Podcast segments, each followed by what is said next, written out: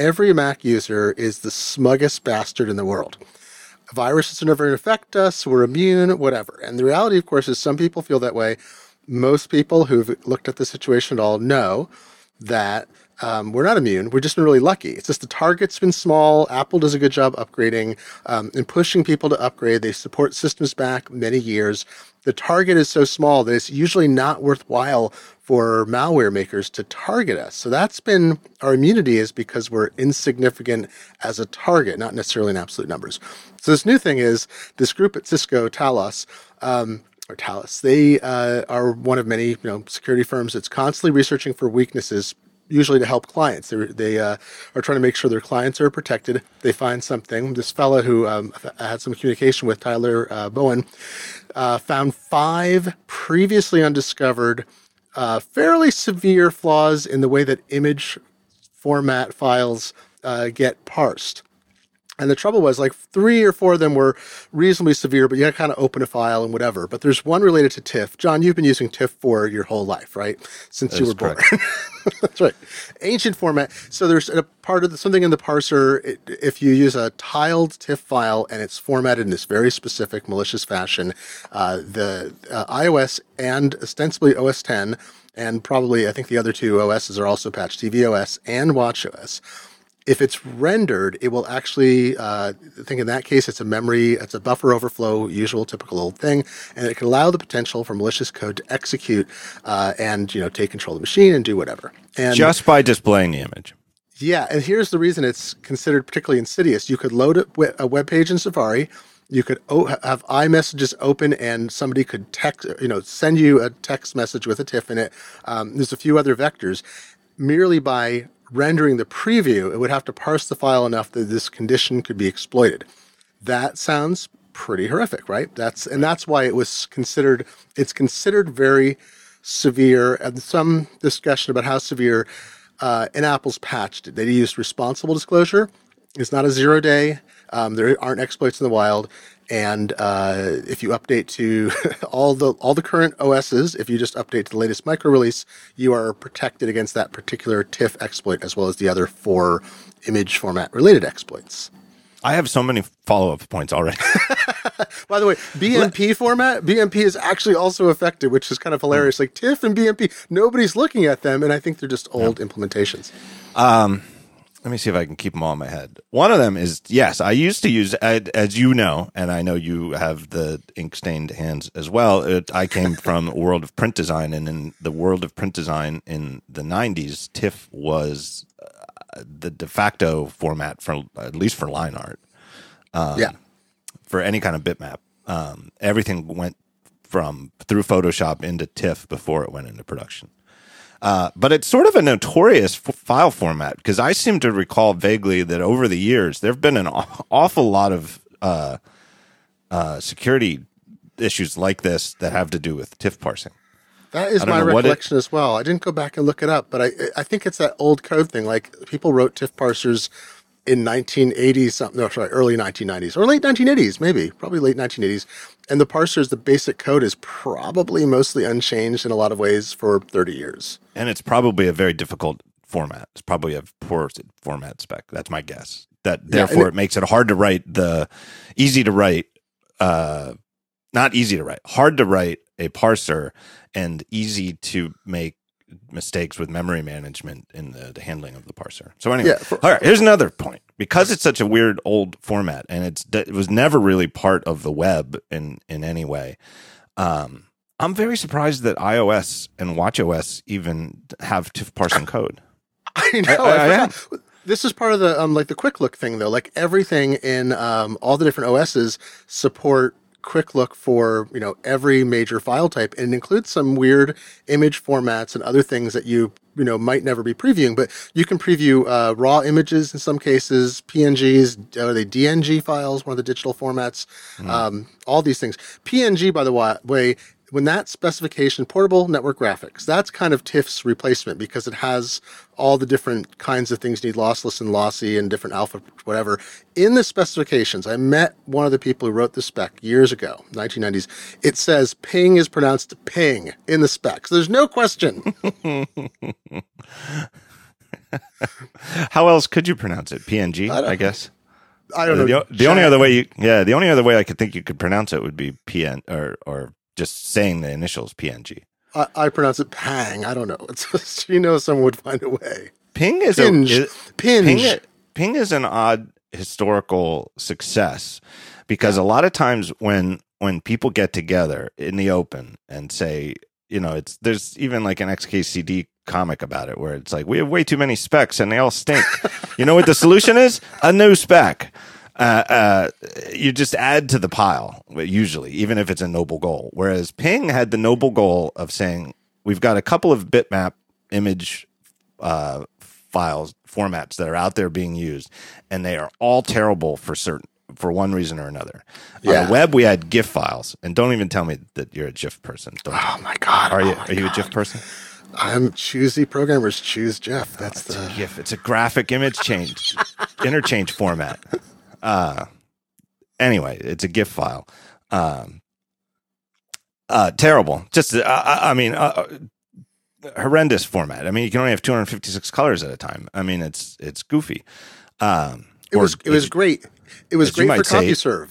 It's Joofy. Uh, it was great for CompuServe because yes. I was a CompuServe user. Were you? I can't remember. Were you a CompuServe? No, I was never on CompuServe. Okay. No, so I can't. For a long time, I could remember my five comma four digit address. It begins with seven. I've totally lost. That's one of the problems with aging. I cannot remember my 1979 CompuServe login. It makes me sad. But on CompuServe, it was great. It was dial up. We had like, I don't know, 1200 baud modems or 1200 BPS modems, something like that. It was a great compact format when you had, and it was it rendered, you know, rendered in a way that made sense, like line at a time, or interlacing was, you know, all and these things. Com- most computers only had most computers only had 16 color displays. So yeah, it was perfect for the day, and it's astonishing that it still is great. But yeah, ping, and you remember uh, the most boring thing in the world, the LZW algorithm was right. patented, and Unisys tried to enforce it, and ping is an outcome of right. efforts to patent. The patent expired in, I had to look it up, 2003, because I remember it had right. gone off. Um, but that was part of the issue. Like TIFF used LZW, which meant had to be licensed. Uh, GIF was being attacked or potentially Unisys wanted to license it. Uh, I believe LZW may have been one of the early attempts to uh, one of the issues like business, not business method patents, but it was a software-ish patent, algorithm patent. Yeah. So there were some issues there. Anyway, yeah, and it came out of that. And historically, we're getting sidetracked here, but it's all good stuff. The, no. the, the his, it was. Uh, it was a big story locally because Unisys yeah. is a Philadelphia area company, at least they were. Oh, yeah. I don't know if they still are. Um, so it was a big story locally. Um, but the gist of it is that they own the patents behind or, or patents that were part of fundamental part of the GIF GIF format. I got you. uh, you son of a bitch. Uh, and they never enforced it. And it, you know, people there were the GIF being displayed and parsed and created you know, on every image editing tool, and it was all over the place. And then Netscape added, you know, put support in to render them in, um, you know, Mosaic or whatever the, you know, whatever the first one of their browsers that had images, uh, which was a big deal. It was actually yeah. a big deal when they yeah. added image tags to it to the web browser. Oh my uh, god! Uh, and they waited until like all of a sudden like when the internet exploded and everybody was buying you know uh like adam Engst's internet book and everybody is like i'm gonna get on the internet. And bill gates is writing a memo that we're gonna you know turn the whole you know microsoft around at the internet internet internet. And then all of a sudden somebody at unisys was like hey we own a patent for this.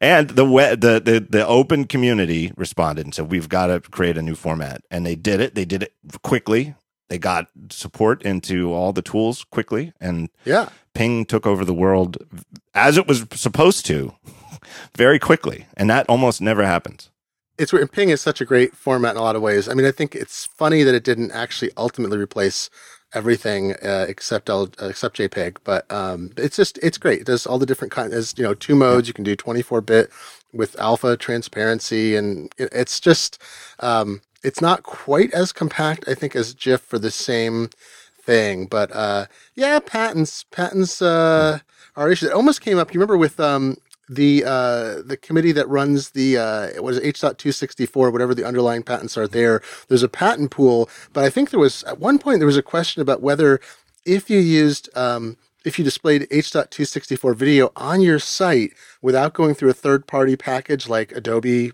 Flash, for instance, which wraps it, that you might actually owe separate licensing fees. And using Flash, one of the reasons that Flash was successful uh, is because Adobe handled the licensing for video patents, or at least they said they did. I think that fact was overlooked because the you know flash is so terrible right. but it meant there was no if you were a you know cbs or something if you put it in flash your lawyers must have assured you it's cool we don't have any fees if you'd use HTML5 as if it existed to show, you know, to directly stream uh, that kind of format, I think there might have been a patent issue. Now that's been resolved since the patent holders yeah. changed it so they wouldn't, you know, poop in the pool. But I seem um, to remember that. You know, it's it's always a good sign when the lawyers are making engineering decisions for your yeah, it's great. Your web technologies. It's great. I like That's, that. No what could go wrong. uh, oh. All right, back to the security issue. So, okay. uh, so all of Apple's operating systems uh, were were vulnerable to this threat. So it's yeah, all the current ones, and also um, two previous versions of OS 10 were tested. It's possible that older versions are um, also vulnerable, and they just didn't test them. I don't have the clarity on that uh, because the uh, particular library may go back a bazillion, you know, years. Could be back to 10.6 or 10.0 for all we know. Um, but there are no actual exploits in the wild, right? Or not, at least none that are known. None that are known. Uh, it's possible. So I talked to the folks at at the Cisco division directly because I could not find. I saw this covered. So you know how this works. Uh, something happens related to Apple, uh, and uh, the news story is Apple computers burst into flame. That's like the next day. It's like, well, it was one computer in a lab. It was under controlled circumstance. no, no, Apple computers burst into flame. So the Apple releases these uh, updates, and then the engineer at Cisco, or uh, sorry, Talos is the division. He writes up a uh, he, the guy who's in charge of this team, who, who's credited with the discovery by Apple. So it meant he used responsible disclosure. Reported it months ago. Apple patched it all. Everything's cool. He writes up a very detailed blog post that explains the severity, and then has some details about exactly what gets dumped. He puts some, you know, core dump information in or traces and things, and um, people like you know the Register and Forbes and whatever write these. It's Stagefright for Apple. It's right. you know which is Android still is wrestling with Stagefright, which was an MMS deliverable among other vectors, a uh, uh, way to you send a maliciously formatted message for Android 2.2 and every subsequent system, uh, and the problem with upgrading older Android systems and on and on, right? So Stagefright remains, it's possible there's a couple hundred million Android devices that remain susceptible to, to Stagefright. It's a big deal. And there were uh, viruses that were discovered in the wild within, I think, weeks of the first Stagefright, fright release. Uh, and then uh, months later, some more for uh, un- devices that couldn't be patched. This uh, touches on one of my uh, very most precious pet themes in in what I write about, like in media criticism, which is mm. fa- false equivalence. Yeah, yeah, and and it's a huge issue in politics, and it's definitely an issue in the tech world too. And it's this idea that to be fair, uh, or or it more cynically, to to sensationalize a story because I think everybody knows that putting Apple into headlines gets more clicks. Um, so Android had Stagefright or has Stagefright, you know, and has this issue that is actually being exploited in the world. And there are lots, not most, you know, I'm not, nobody is saying that every Android phone out there is hacked or even most of them are, but that there are many people with Android devices that have malware, un, perhaps even unbeknownst to the user because of this exploit then Apple has this, you know, Cisco discovers this, you know, security problem in Apple's operating systems and it's presented as though it's you know like you just said they, they're actually calling it apple's version of Stagefright even though there aren't any known exploits. Right the, the right it's great narrative and there are similarities except sandboxing and code signing and so forth. There's a lot of spaces that are different in terms of how Android deals with incoming everything or you know malicious software that's trying to execute on a system. There's other protections even if you manage to deliver a payload, you may just crash a process, right? So the, you know, I talked to the engineer. I went back and forth through email. I had to go through the PR folks, and um, you know, it's like, is there a proof of concept? Because with Stagefright, the researchers who did that delivered an effective proof of, proof of concept showing not just that they could crash a process or overwrite a buffer, but that they could actually commit acts and gain root. If I recall, some Android systems you could get root, and some behalf you could uh, take control of the microphone and things like that. So there were ways to get access to system resources even if you couldn't potentially gain root. Uh, and the Talos researcher said, you know, in effect, we have a you know provable exploit that allows us to do nasty stuff with Safari and OS 10 and the reporting had been about MMS, uh, but they have no exploit for that. They think there are some major hurdles in the way that might be able to be overcome. They weren't focusing on that because they knew it was going to be patched. They focused on something where they had a path already to do it. They suspect that the Safari plus OS 10 pathway would also let them exploit uh, iOS and Safari, mobile Safari. Um, they haven't tested it, but everything seems the same. They think there may be a few more bars in the way there too that could be overcome. This is all with the unpatched version. So, you know, the truth is, this is that, is getting back to at the beginning, is it's a severe bug. You know, a few years ago, Apple had some Wi-Fi bugs where you could drive by and do terrible things to someone's Wi-Fi network and gain access, and you know, do all kinds of stuff to an airport base station or Mac, or sorry, to Macintoshes. If you could just gain access, you know, just have physical proximity. And it's ter- that's especially terrifying because you don't actually have to be in their house; you just have to be within range of their Wi-Fi, which could be, you know, in a car in front of their house.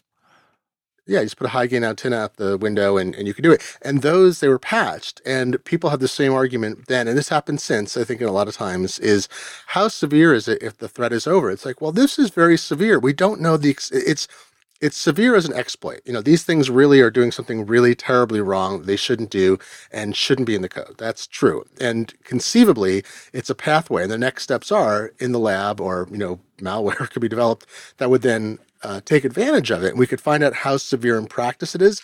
In theory, it's very severe. But because of responsible disclosure and Apple being able to patch it in a timely manner, there's no evidence anything is in the wild that said, this is the kind of thing when the um, was it? Uh, I'm blanking out in the group in Italy that uh, had all its files.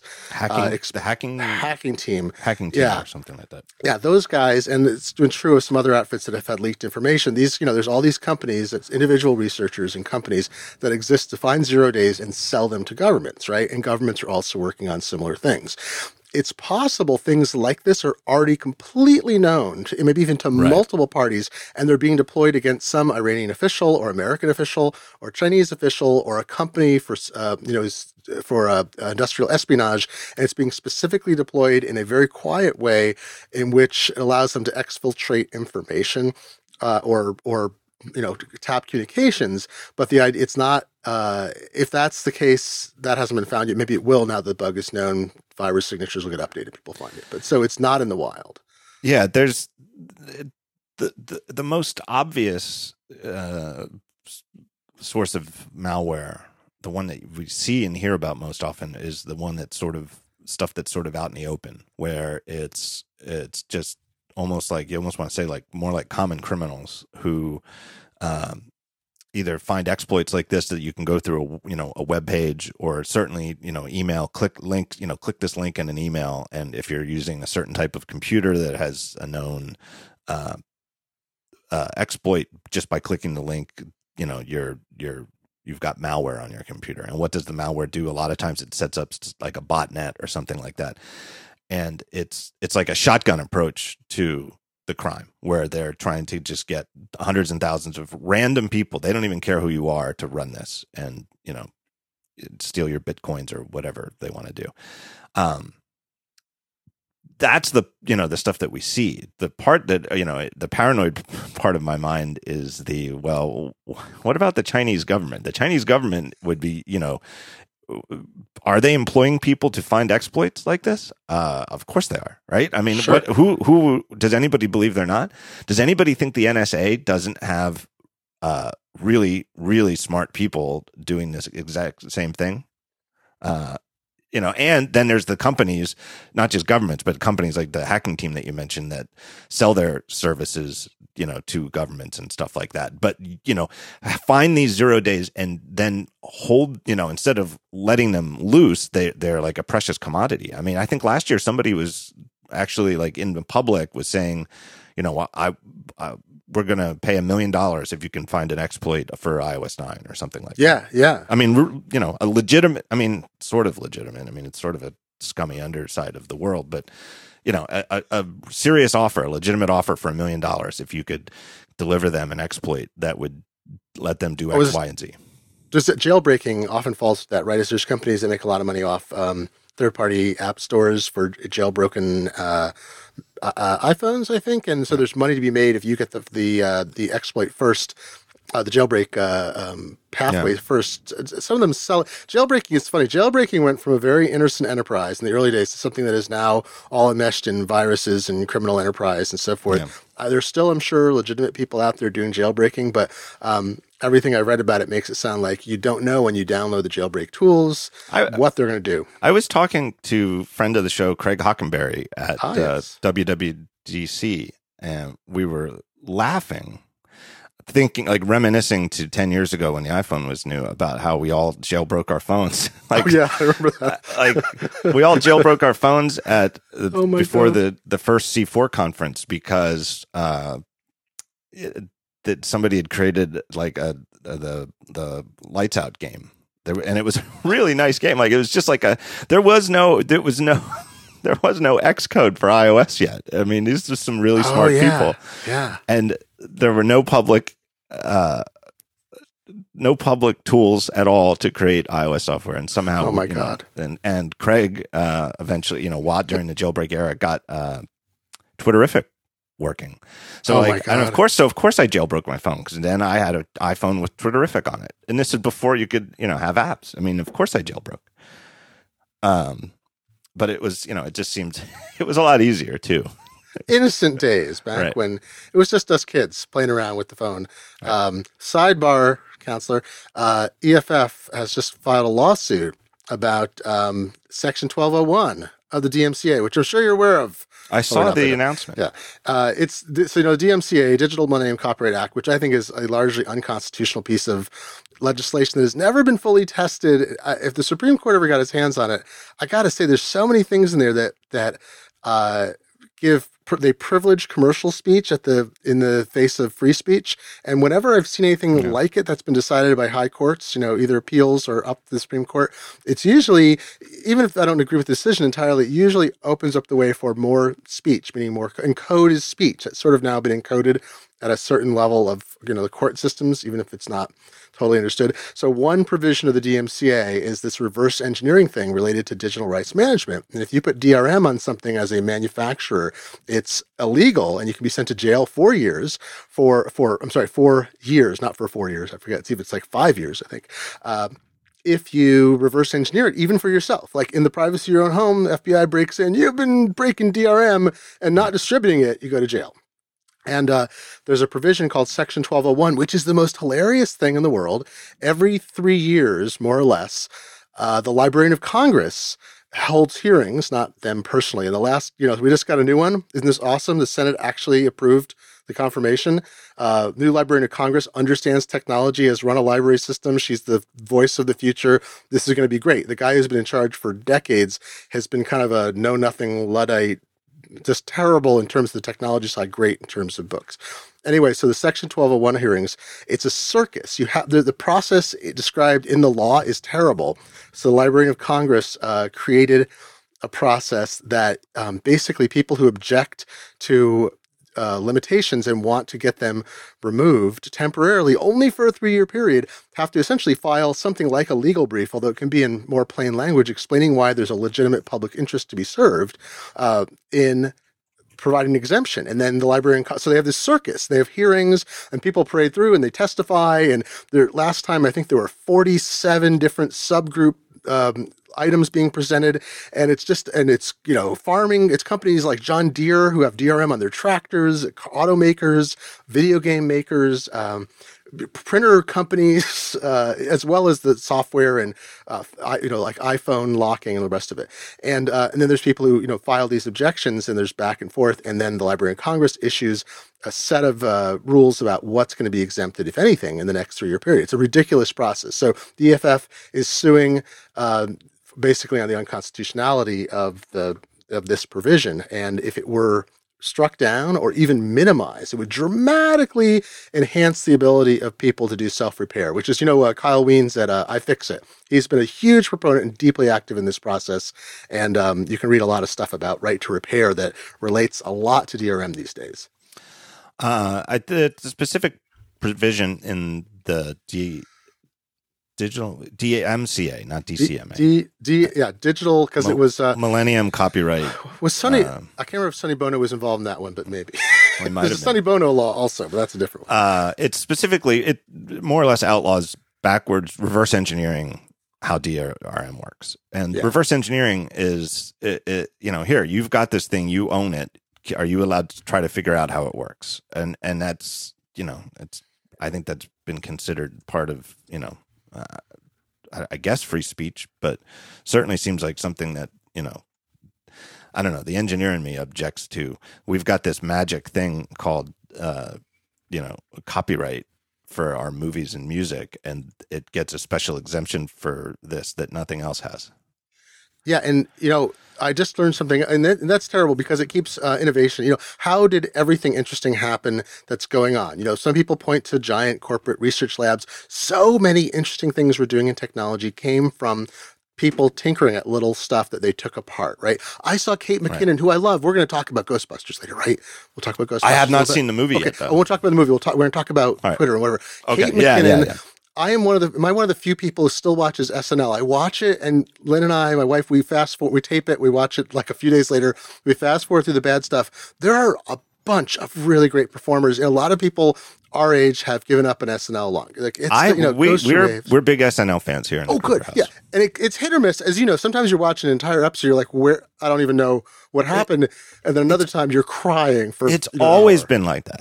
It's always been. You're like totally that. right. And I have this. I have the same memory of no, wasn't it always? No, it wasn't. So Kate McKinnon, you love her then because you watch it. She's an incredible yes. mimic, and I, she's great in Ghostbusters. She is such a. I've seen her interviewed. I just think she is so great, and we're at the beginning of her breakout part of her career, like Kristen Wiig already had. Right, yeah. and this is it. So Kate McKinnon, I see this interview. She's on the red carpet for Ghostbusters, and this tiny little girl, she must be like eight or nine, is doing interviews and she asks Kate McKinnon a question, and Kate McKinnon looks so touched and in love, and then looks at her very seriously and gives her this answer. And the girl said, What was it like to work around all this cool technology in the movie? And Kate McKinnon said, When I was a kid, I used to love to take things apart radios, things. I look at the circuit boards and whatever. And this whole movie, I walk in, everything is circuit boards. And it's just, it was a dream. It was like my childhood again, something like that.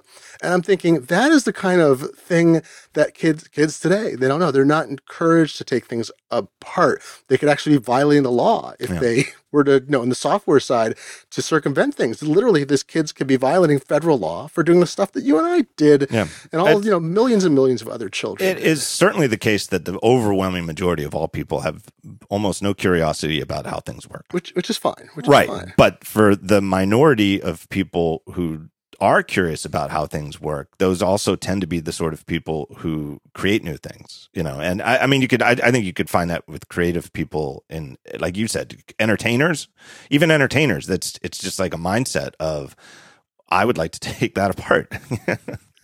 I saw it is a very refinishing tables too. She's got a crafty aspect to her. She does. But, um, uh. so my take on it is that uh, I think it's it, I object philosophically to the idea that you should outlaw being able to take things apart and figure out how they work.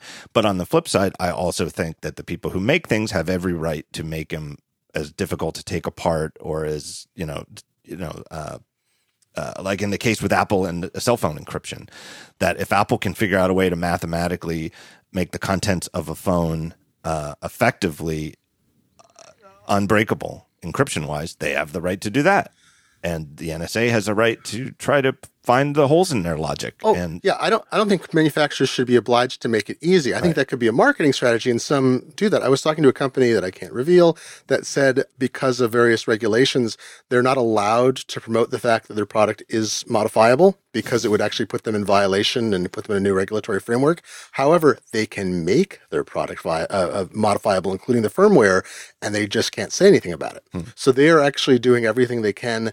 Uh, a great example is uh, that I can talk about that's Chumby, uh, which is Bunny Huang, who's one of the uh, plaintiffs in the EFF uh, suit that's coming out. Uh, Bunny uh, lives in Singapore. I think he still lives in Singapore. Goes to Shenzhen all the time. He's a hands-on designer. He's been designing an open laptop that's just fascinating. It's not there's a little ideology in it, but it's also an incredible technical exercise.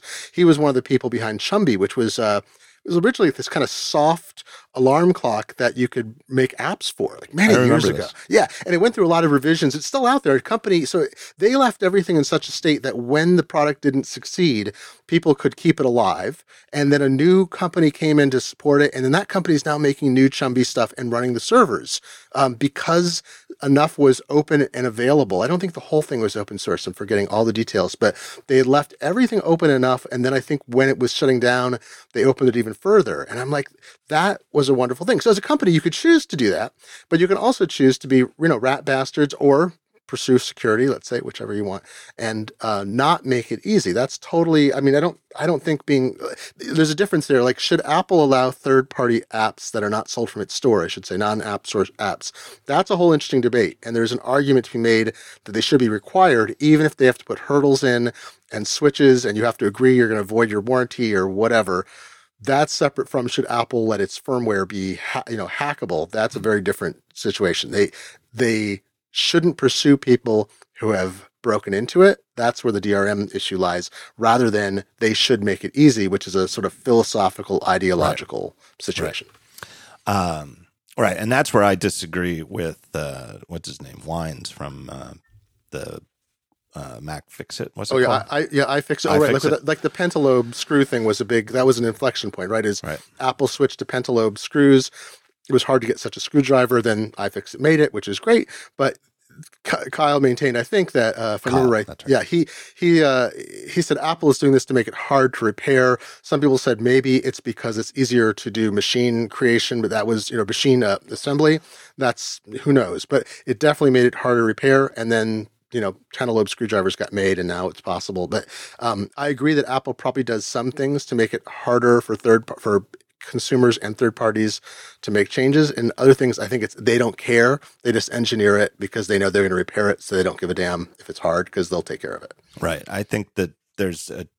It's it's funny because that's a perfect example, and and I I try to be like this as much as I can. So I disagree with with Kyle on on his take on this, but I'm intrigued by his argument. And yeah, I oh, don't, oh, yeah. you know, I don't think that I don't say this guy's an idiot. I, I, I disagree with him. I do believe that he's wrong, but I, I always do enjoy re- reading his pieces arguing about it. Oh, he's pushing, and he pushes the, the he right. pushes the envelope in a way that's good for everybody, even if you disagree with them. There's nothing wrong with the idea that Apple could roll back to Phillips head screws. Like that doesn't make things worse for anyone, even if you disagree with why they switched to pentalobe. Um, I wanted to point that since we're in a sidebar, we're sort of sidebarring a sidebar. There's a great piece about warranties in motherboard last month. I don't know if you saw this, how Sony, Microsoft, and other gadget makers violate federal warranty law. No. I am going to send you right, a URL. Um, this is a great piece. I never knew this. Uh, most uh, all the things that say break the seal and you violate warranty are actually either illegal or unenforceable. Hmm. I had no idea. The I Magnus- did not know that either. 1970 law called the Magnuson Moss Warranty Act. Federal law says you can open your electronics without voiding the warranty, regardless of the, what the language of that warranty says. People should read this because I was had my mind blown. Every single hard drive I've ever purchased has a sticker like that somewhere on it. Mm-hmm. Um, but I yeah. always thought that it was kind of reasonable for like a hard drive because, it, especially in the spinning disk era, if you open up, if you get to the point where you open up and expose the disk and it and it picks up dust and then doesn't work right, well, why shouldn't your warranty be? Oh yeah, it, it's not that, but it's the thing is the warranty isn't de facto violated by uh, by breaking the seal, and that's right. the thing. And or even doing a repair. The the um, the article notes, and they got some great you know uh, liability lawyers, lemon law lawyers talk about it. Is the manufacturer has to prove that your whatever you did caused the failure. Ah, gotcha. That's so fair. that so they can do that. They can say there's dust on the drive. There wasn't dust yeah, originally. Yeah. It worked when you got it. So screw you. Yeah. I see that uh, going back to Kyle Wiens, I, I think his argument would be bolstered if he stopped attributing malice to Apple and simply stated why he thinks these would be better devices with standard screws. And I know one of his other bugaboos is the use of glue uh, oh yeah. You know, and to you know make just make the argument that this would be a better device for everybody if you know they they stopped using glue and stuff like that. And, oh, yeah, instead of saying that they're doing this to make it hard to repair, Apple does not care about the repair shops. They don't. Yeah. They they they give no shits. It's tiny. yeah, and yeah, it's also like this is a case. I uh, this is I'm this is not a sidebar. I swear to God, I'm like the biggest parentheses nester, as you know. Um, but Walt Hickey wrote this great piece at I think he's at 538. I think that's right. About um, he's I love his writing, and he wrote this thing about how IMDb uh, movies uh, movie scores are um, are sunk by male trolls Hmm. because and he did the analysis, and you can see that men more highly uh, downvote or give poor ratings to movies that women like better than, and women do not do the same thing to male films, uh, films that men like better. So you can look at films that more men have seen, there's gender split, you know, and so forth, and uh, you can do that analysis and figure it out. And the article is really interesting. But the one thing I disagree with him on is he was attributing malice. He said effectively that men are trolling as opposed to internalizing their own toxic masculinity and voting stuff down because they thought no one should see it. Sort of the mm. Ghostbusters thing again. Like, well, if you haven't seen the movie and you're voting to three, you're kind of a troll. But some people may have may have, may have seen it. You don't know how many haven't seen it and how have and right. whatever. I feel like the same thing with, a bit with people who attribute things to Apple. If you know, if you could pull it out and say, um, I talked to, or, you know, or an Apple engineer goes public and says, "I worked at Apple for yeah. 20 years, and the things my, we did to screw repair firms." Right. Then, my, then you could say malice. My job was to make it uh, difficult or impossible to you, you, replace your screen at a third party facility because Apple the, wants the hundred dollar uh, replacement fee. I was the extra glue engineer at Apple, the right. continuing glue engineer. Um, before this is good. I think I can unwind. I want to go back to the um the security bug. Yeah. So all the way, all the way back to this, this responsible. What do you? What is it called? Responsible. Is it like I don't know? I don't know if this right phrase. Like responsible disclosure policy yes, is what I'd label it. So, in some aspect, though, it's not responsible because the only things that are updated are the very latest update to the OS. I'm talking to you right now on through an iMac that has not been updated because I didn't feel like restarting my Mac before we started the show. Right, right. So my the Mac I'm talking to you on right now is not updated. Uh, my iPhone is. I thoroughly doubt that my son's or wife's iPhones are. Uh, I'm pretty sure my iPad is not because I haven't. Oh no, well, it might because I'm running iOS 10 beta. So I don't know, but I, I I have devices. I'm technically adept and I in tune to the news uh, and I have devices that aren't updated yet, and let alone anybody who hasn't updated to um, uh, El Capitan yet. If you're running El, you know, El, uh, what was the one before? Uh, uh Yosemite. I know. I Yosemite. To keep, keep, looking it up. Uh, you know, you're still you're still vulnerable. Um, and I don't know if Apple, you know, nobody knows because Apple won't say, but whether Apple's going to do a security update for those things either. So yeah, in some sense, I often wonder about disclosing these things, you know, whether it's it's good or bad.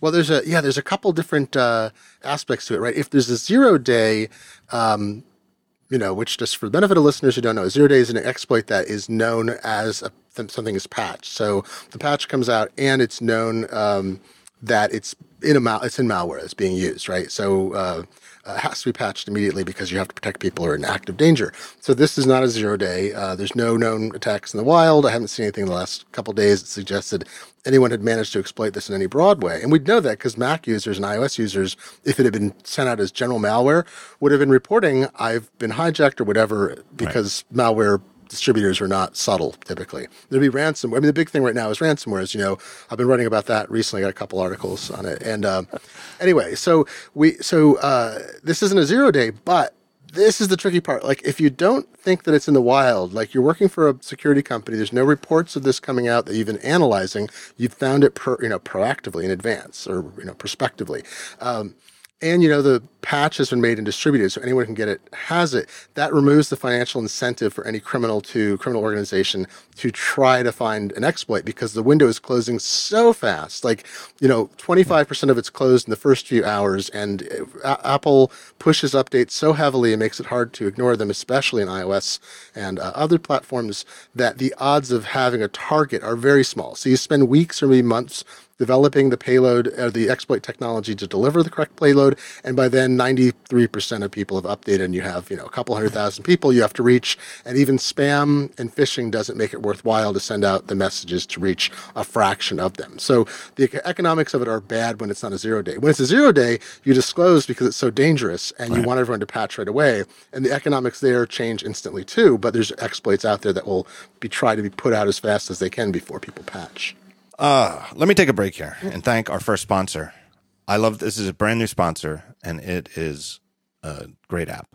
It's called Boom. It's a Mac app from Global Delight. Have you ever wished that the audio playing through your Mac could be richer, crisper, and just better? Uh, if you like listening to music, movies, videos through your Mac or any other audio, then you may have searched for ways to boost the volume on your Mac, but haven't found anything yet. Well, that's what Boom does. It's an amazing audio enhancer for the Mac. It is simple, it's gorgeous, has great looking UI. These guys at Global Delight have always, uh, always done really, really high end, you know, classic indie Mac developer attention to detail and and all the icons look great and everything like that. Um, so it's just a volume booster. That's it. Just it works on a system wide level, so you don't have to uh, install it like inside act, uh, apps. It's not a plugin or anything like that. Uh, and anything you play on your Mac suddenly sounds amplified. Uh, it works with headphones. It works with speakers. Um, and and the best part, this it's a MacWorld Best of Show winner. This is an app that has been renowned. It really it you know it sounds almost like snake oil, but it really does work. It, it's won the MacWorld Best of Show back when MacWorld was a show. and here's the best part. Anyway, I keep I'm talking in circles here, but the best part is right now for a very limited period. I don't quite know how limited the period is, so if you hear it, you better go get it now. It is 33% off in their store. It's just 9.99. It's usually 15 bucks. Uh, you where do you go? Here's their URL. It's a Bitly URL. So go to bit.ly Bitly slash boom two Mac. That's the digit two. Bitly slash boom to Mac, and you will get more info. They have a seven day free trial. Can you believe that? Seven day free trial. What a it's like in the world of the App Store, it's like you forget about free trials. Well, guess what? That's why the Mac is awesome. Seven day free trial. Try it, listen to it, see that you like it, and then you can get it for 33% off. That's Boom 2. That's what, the reason the 2 is in the URL. This is version 2 of the app. Boom 2, 33% off. bit.ly slash boom to Mac. It's a great app. Um, we were talking before about the sort of um, not miscon- I don't know what you would call it, but the idea that Mac users are smug, insufferably smug on security issues. It's so true. Uh, and it that's another one that's sort of like a pet issue of mine is is the incessant inevitable need to boil everything down to a binary. It's either this or that. Either the Mac is completely invulnerable to malware and security exploits, or the Mac is every bit as vulnerable and exploitable as every other system that's out there. Uh, when the truth is in between, it is nuanced you know, and it was a lot. I, you still see it, and and part of it is that iOS is so spectacularly popular and such a lucrative target. But in the old days, pre iPhone, it was always, almost always boiled down to an argument that the Mac, you know, Windows has all this malware problems, all these issues, and and all this, you know, the the. And I don't even think it was snake oil. I think it was a reasonable thing that you know informed users would agree with was that it was considered uh, a just standard practice to install antivirus on your Windows PC. That if you didn't, you were a fool and you were probably going to get exploited. Oh, yeah. Remember when you'd install a virtual Windows machine on your Mac in Parallels and then you'd launch it and it would get infected before you could install the antivirus software? that is, happened, happened it, to me. It's, it's, it's no exaggeration. Uh, and then Mac users, informed Mac users uh, like myself, would say, "Well, I I I don't run any antivirus on my Mac, and in fact, I recommend I, I don't recommend my family members do, and I don't think you should either.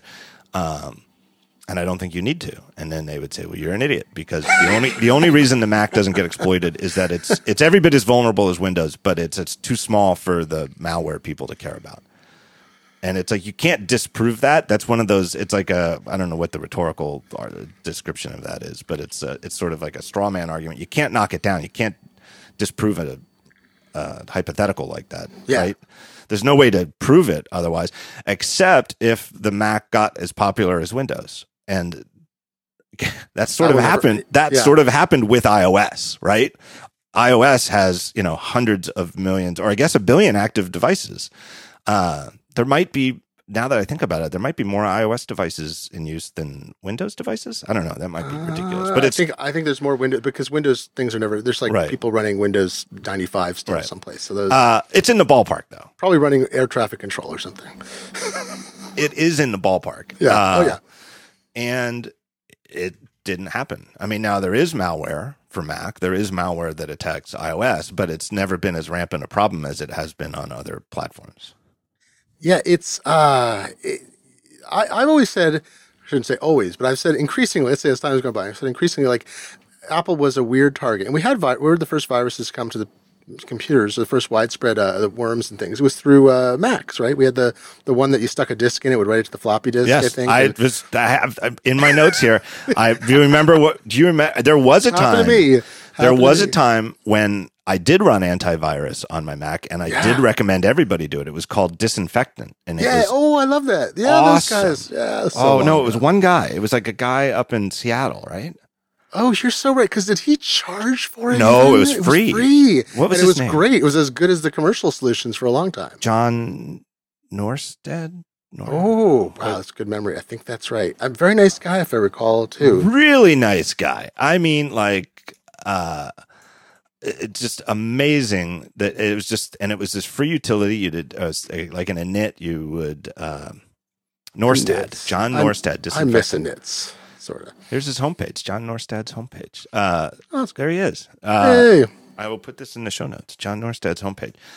It was amazing. Uh, you would it was an init. You ran it. It didn't slow, seemingly didn't slow your Mac down at all. It had no adverse effects, and it was updated on a regular basis with all the new uh, viruses that were spread around, and it would identify them and block them.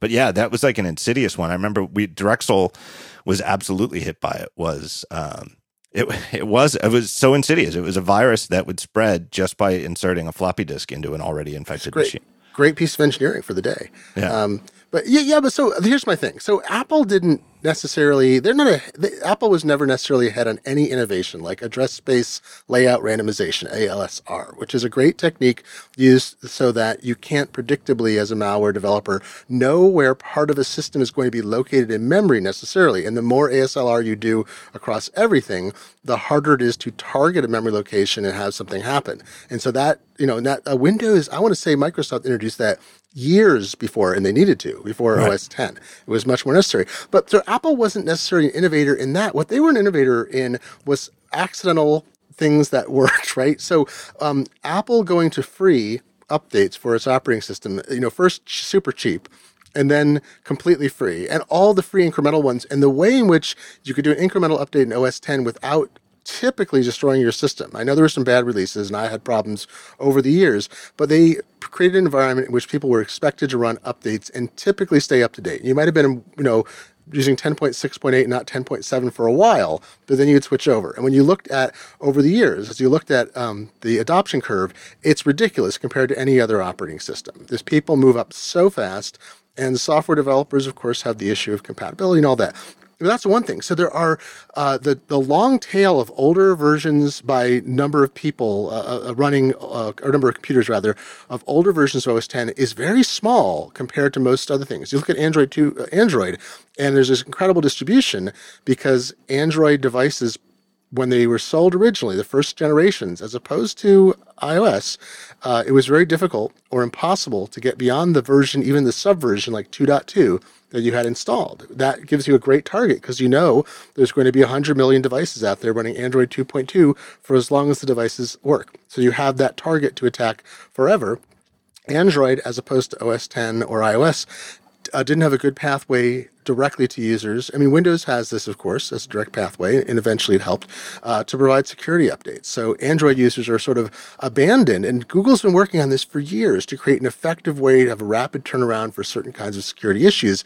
Switching to apps is one way. Uh, one of my colleagues over at Greenbot in the IDG family there, um, Flo Ion was telling me the other day that like Google having a messaging app, uh, you know, Hangouts and mess, I forget they call it Messenger, um, they can update the app. And if there's a security problem in the app, the app can take care of it if they can't update the entire system because someone's running an outdated or unpatchable phone. So Apple, I think the upgrade cycle can always reduces the target of potential infections, whether it's with iOS, which is a monolithic, you know, ecosystem as opposed to Android, or it's with OS 10 where they push stuff out and I think in a it seems like a pretty fast pretty fast way and get people up to the next version. So there's never a lot of people that you can easily target. And with Windows, you have people running uh, hundreds of millions of people running pre Windows 10 versions.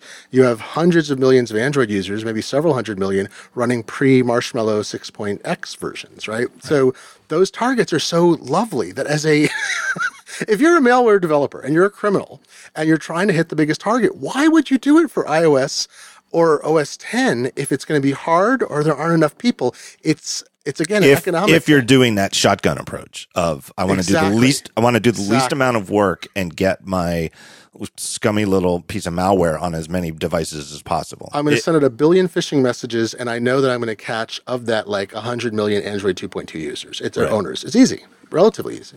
Whereas if you want it, if you're in the business of targeting specific individuals at the behest of a government agency, you totally different. Yeah, I mean, look you, at the threat. You know, the hacking team that revealed how many right. different kinds of attacks there were against right. uh, Macs and, and, iOS. So, and, uh, that's a different category. It's something to be concerned about. But it's also things like Apple uh, didn't have a native mail program for the longest time. Remember, and then they come out with mail, and mail's kind of crappy. But it also by the time Apple came out with its own mail program for OS 10, um, there was already diversity. So you couldn't, as a malware author, target a specific popular mail programs problems. Right. The mail programs weren't deeply integrated like they were in Windows, so you couldn't cause like JavaScript to run in an attached message without someone clicking on it in Eudora or whatever, right?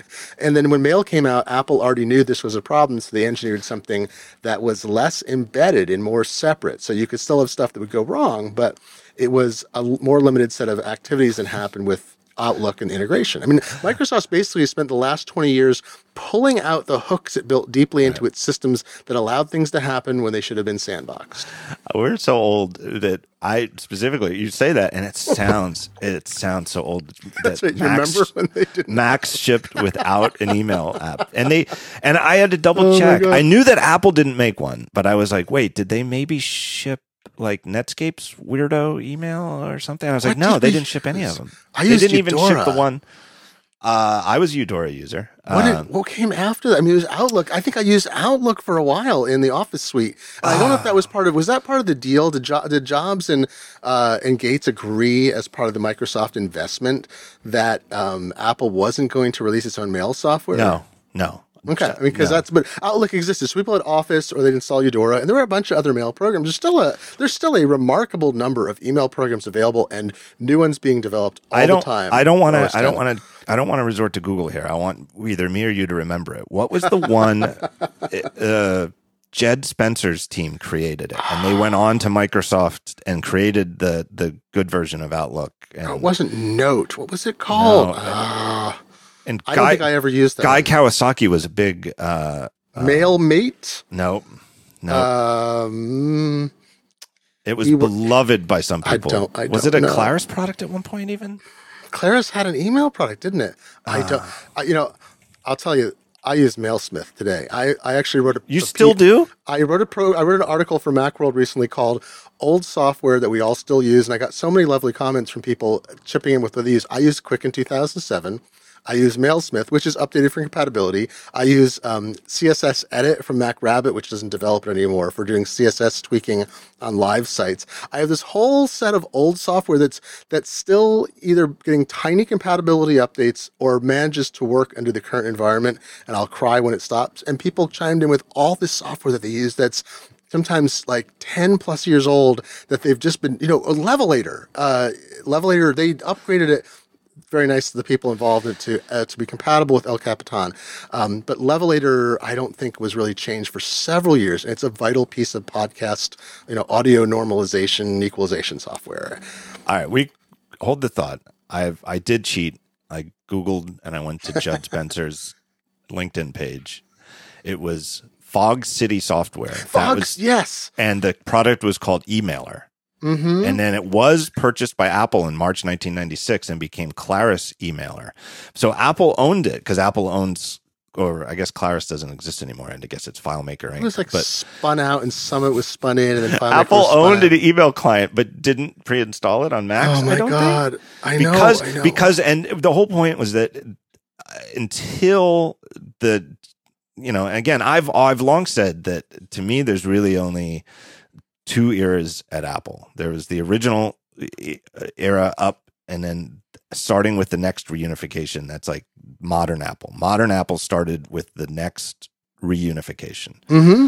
and jobs coming back and that's uh, there's so many things that were different but in the in the original apple it was it was like explicit it wasn't even implicit I, I think apple was explicit about it at times that they didn't want to compete with third party right developers. And so the Mac, you know, it, it would have, it had like, uh, what was it called back then? Simple text, teach text.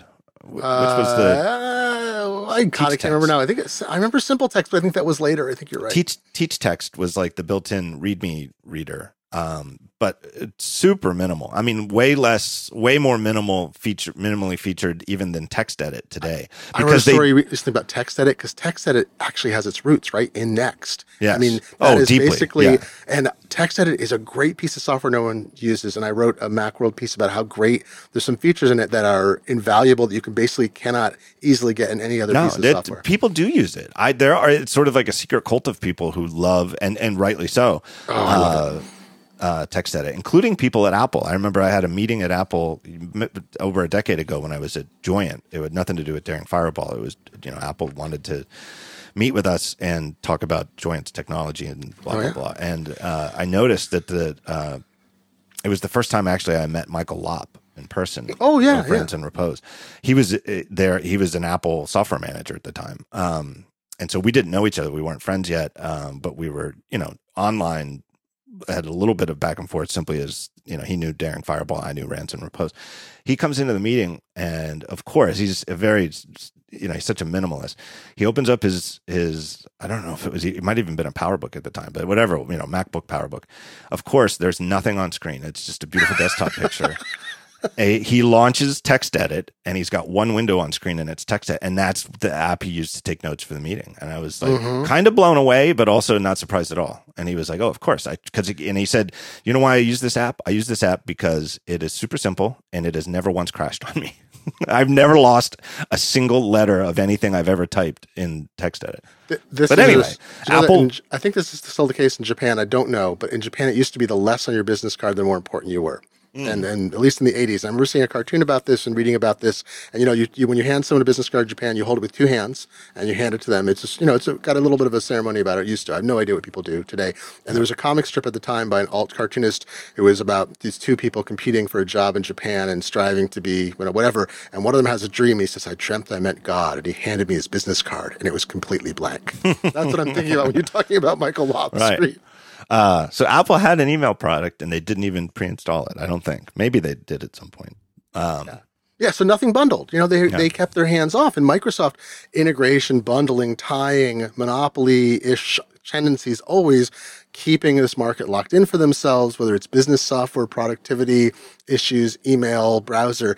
That was their security downfall. And I think they spent a lot of time backing away from that. And okay, oh, so I just did this story. I don't know if this is a sidebar. We're still talking viruses. I just did a, a piece that should be out by the time this airs for MIT Technology Review about some new research. It's not, it's been public for months.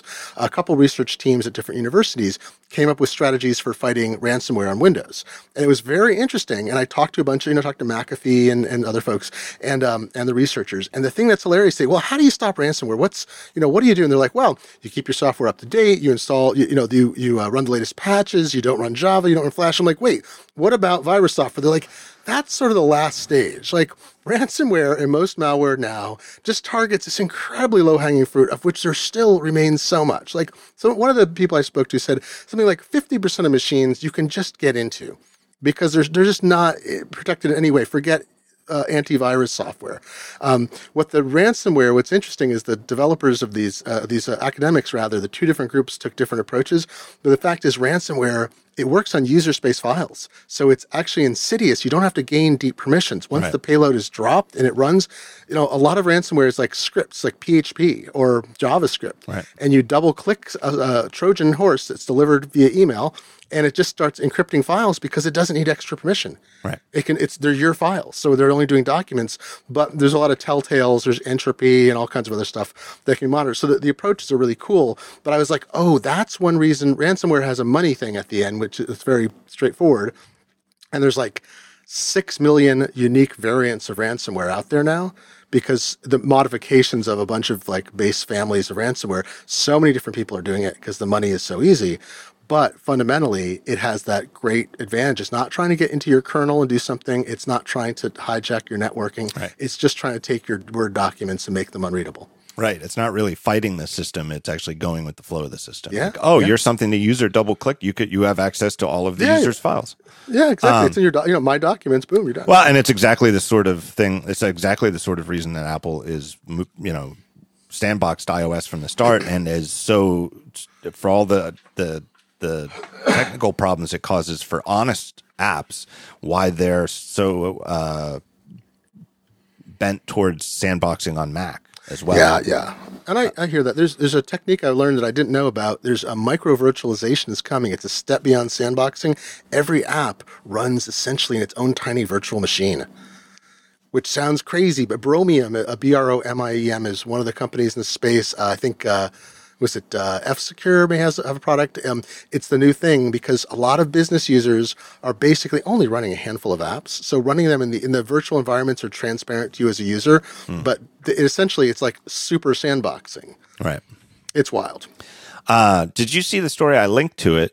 I guess I'll put it in the show notes. Uh, I linked to it earlier this week, or maybe last week, where there was there's a variant of ransomware that doesn't actually after you pay them, it doesn't give you your. Oh yeah, yeah, back. yeah. So the way for anybody yeah. who doesn't know, the way ransomware works, your machine gets hit by ransomware. The, the the ransomware malware starts running and it starts encrypting your files and then all of a sudden you're going you notice it when you go to open one of your documents and it gives you a dialogue and it says you've been you know you've been hit by ransomware all of your files are encrypted and they really are encrypted. And so like if you like go try to open it and you know a text editor or something it's just going to be you know garbled binary stuff because it's encrypted. Right and the and key is sent via command and control system. That's the one it yeah. does need a little network access so the yep. key is not stored on the device. So you can't just extract the key somehow. Yeah. There, so there's some clever you know use of uh, encryption there and then if you give them money by following steps X, Y, and Z. Who knows? You know, maybe they want Bitcoin. You have to go buy Bitcoin and then give them the Bitcoin, or you know, or they just want your credit card number or whatever. Somehow you've got to get the money and then you give them money and then they really do decrypt, you know, they give you the key and you you get your files back.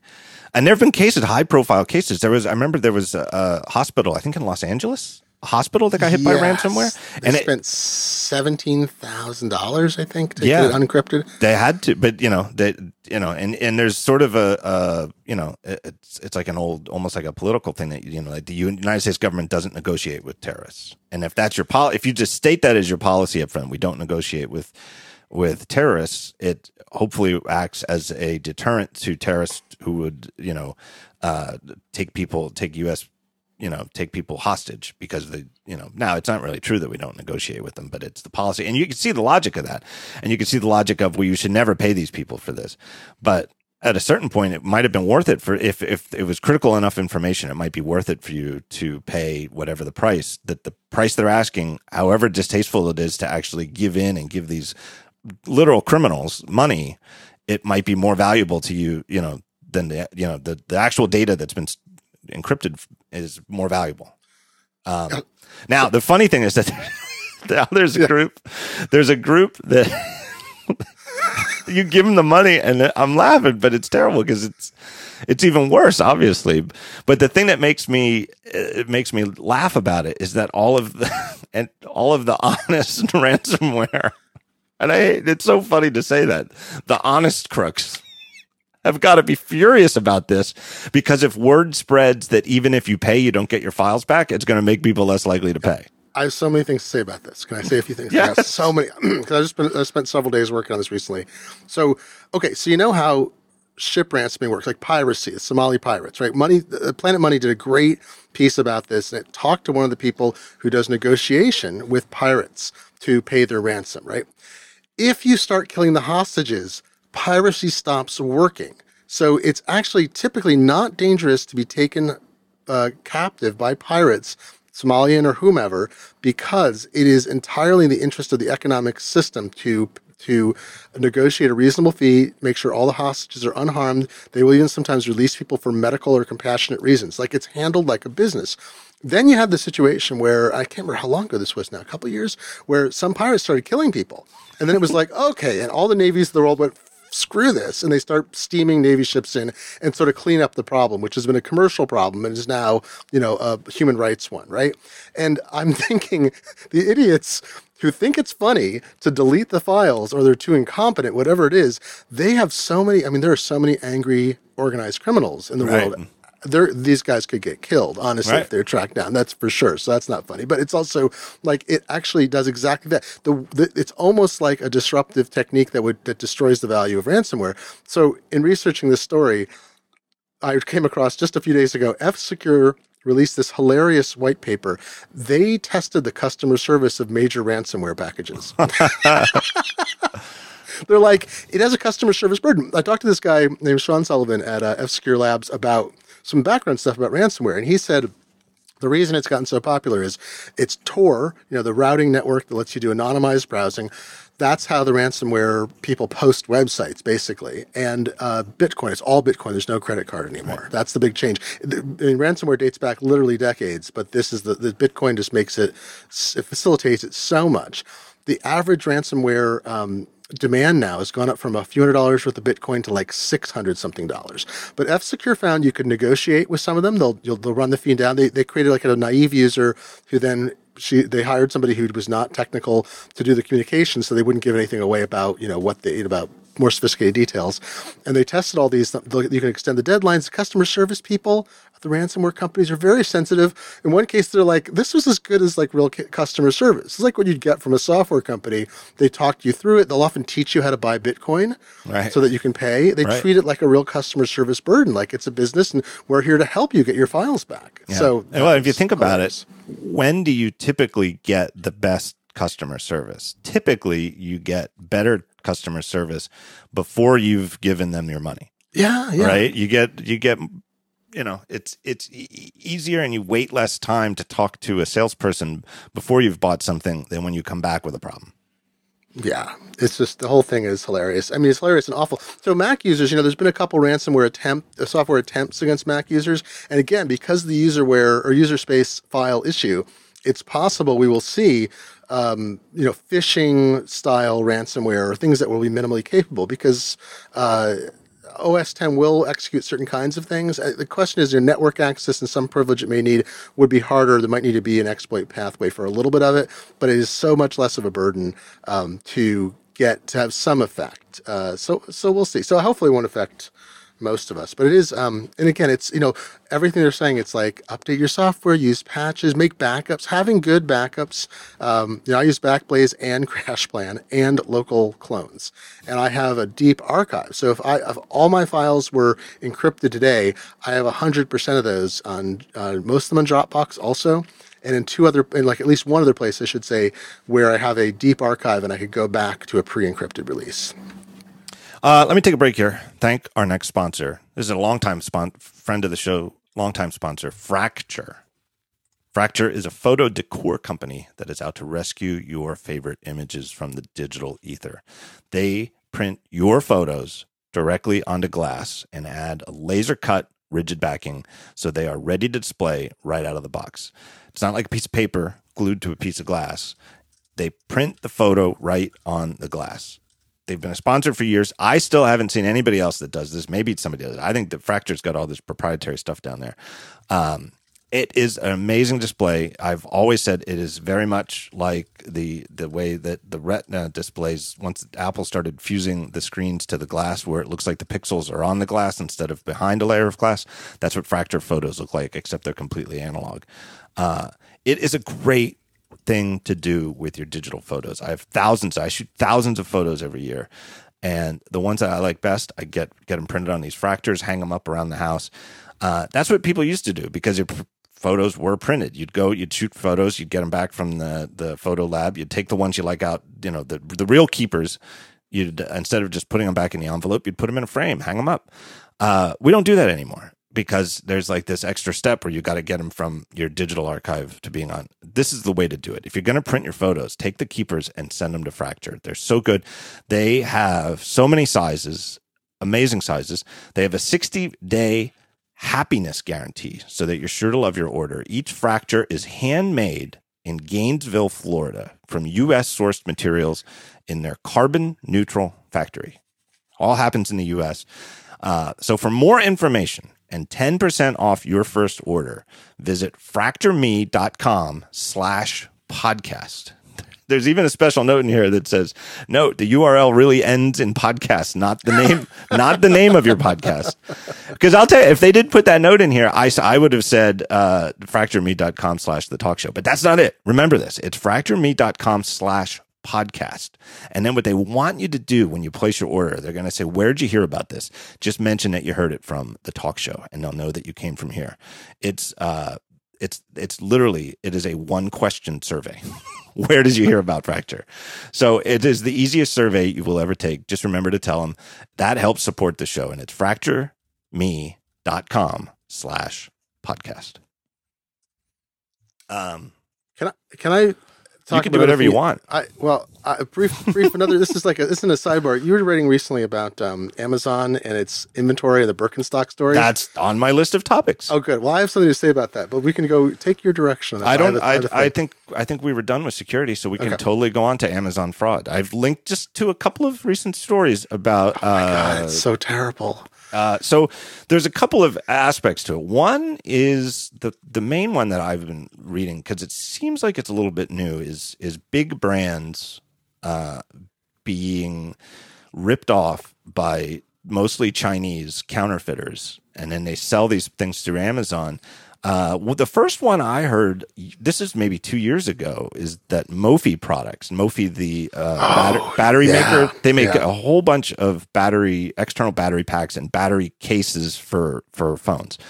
Um, uh, really interesting company. I have a couple of their things, and uh, I really, I, I have to say, I like them a lot. Uh, I have a battery I like the instead of a case, I like to just have the battery pack, and they make one that has built-in Lightning and USB cables, so you don't need to take cables. You don't need to have an extra cable. I really like that product a lot. It's my favorite external battery thing ever.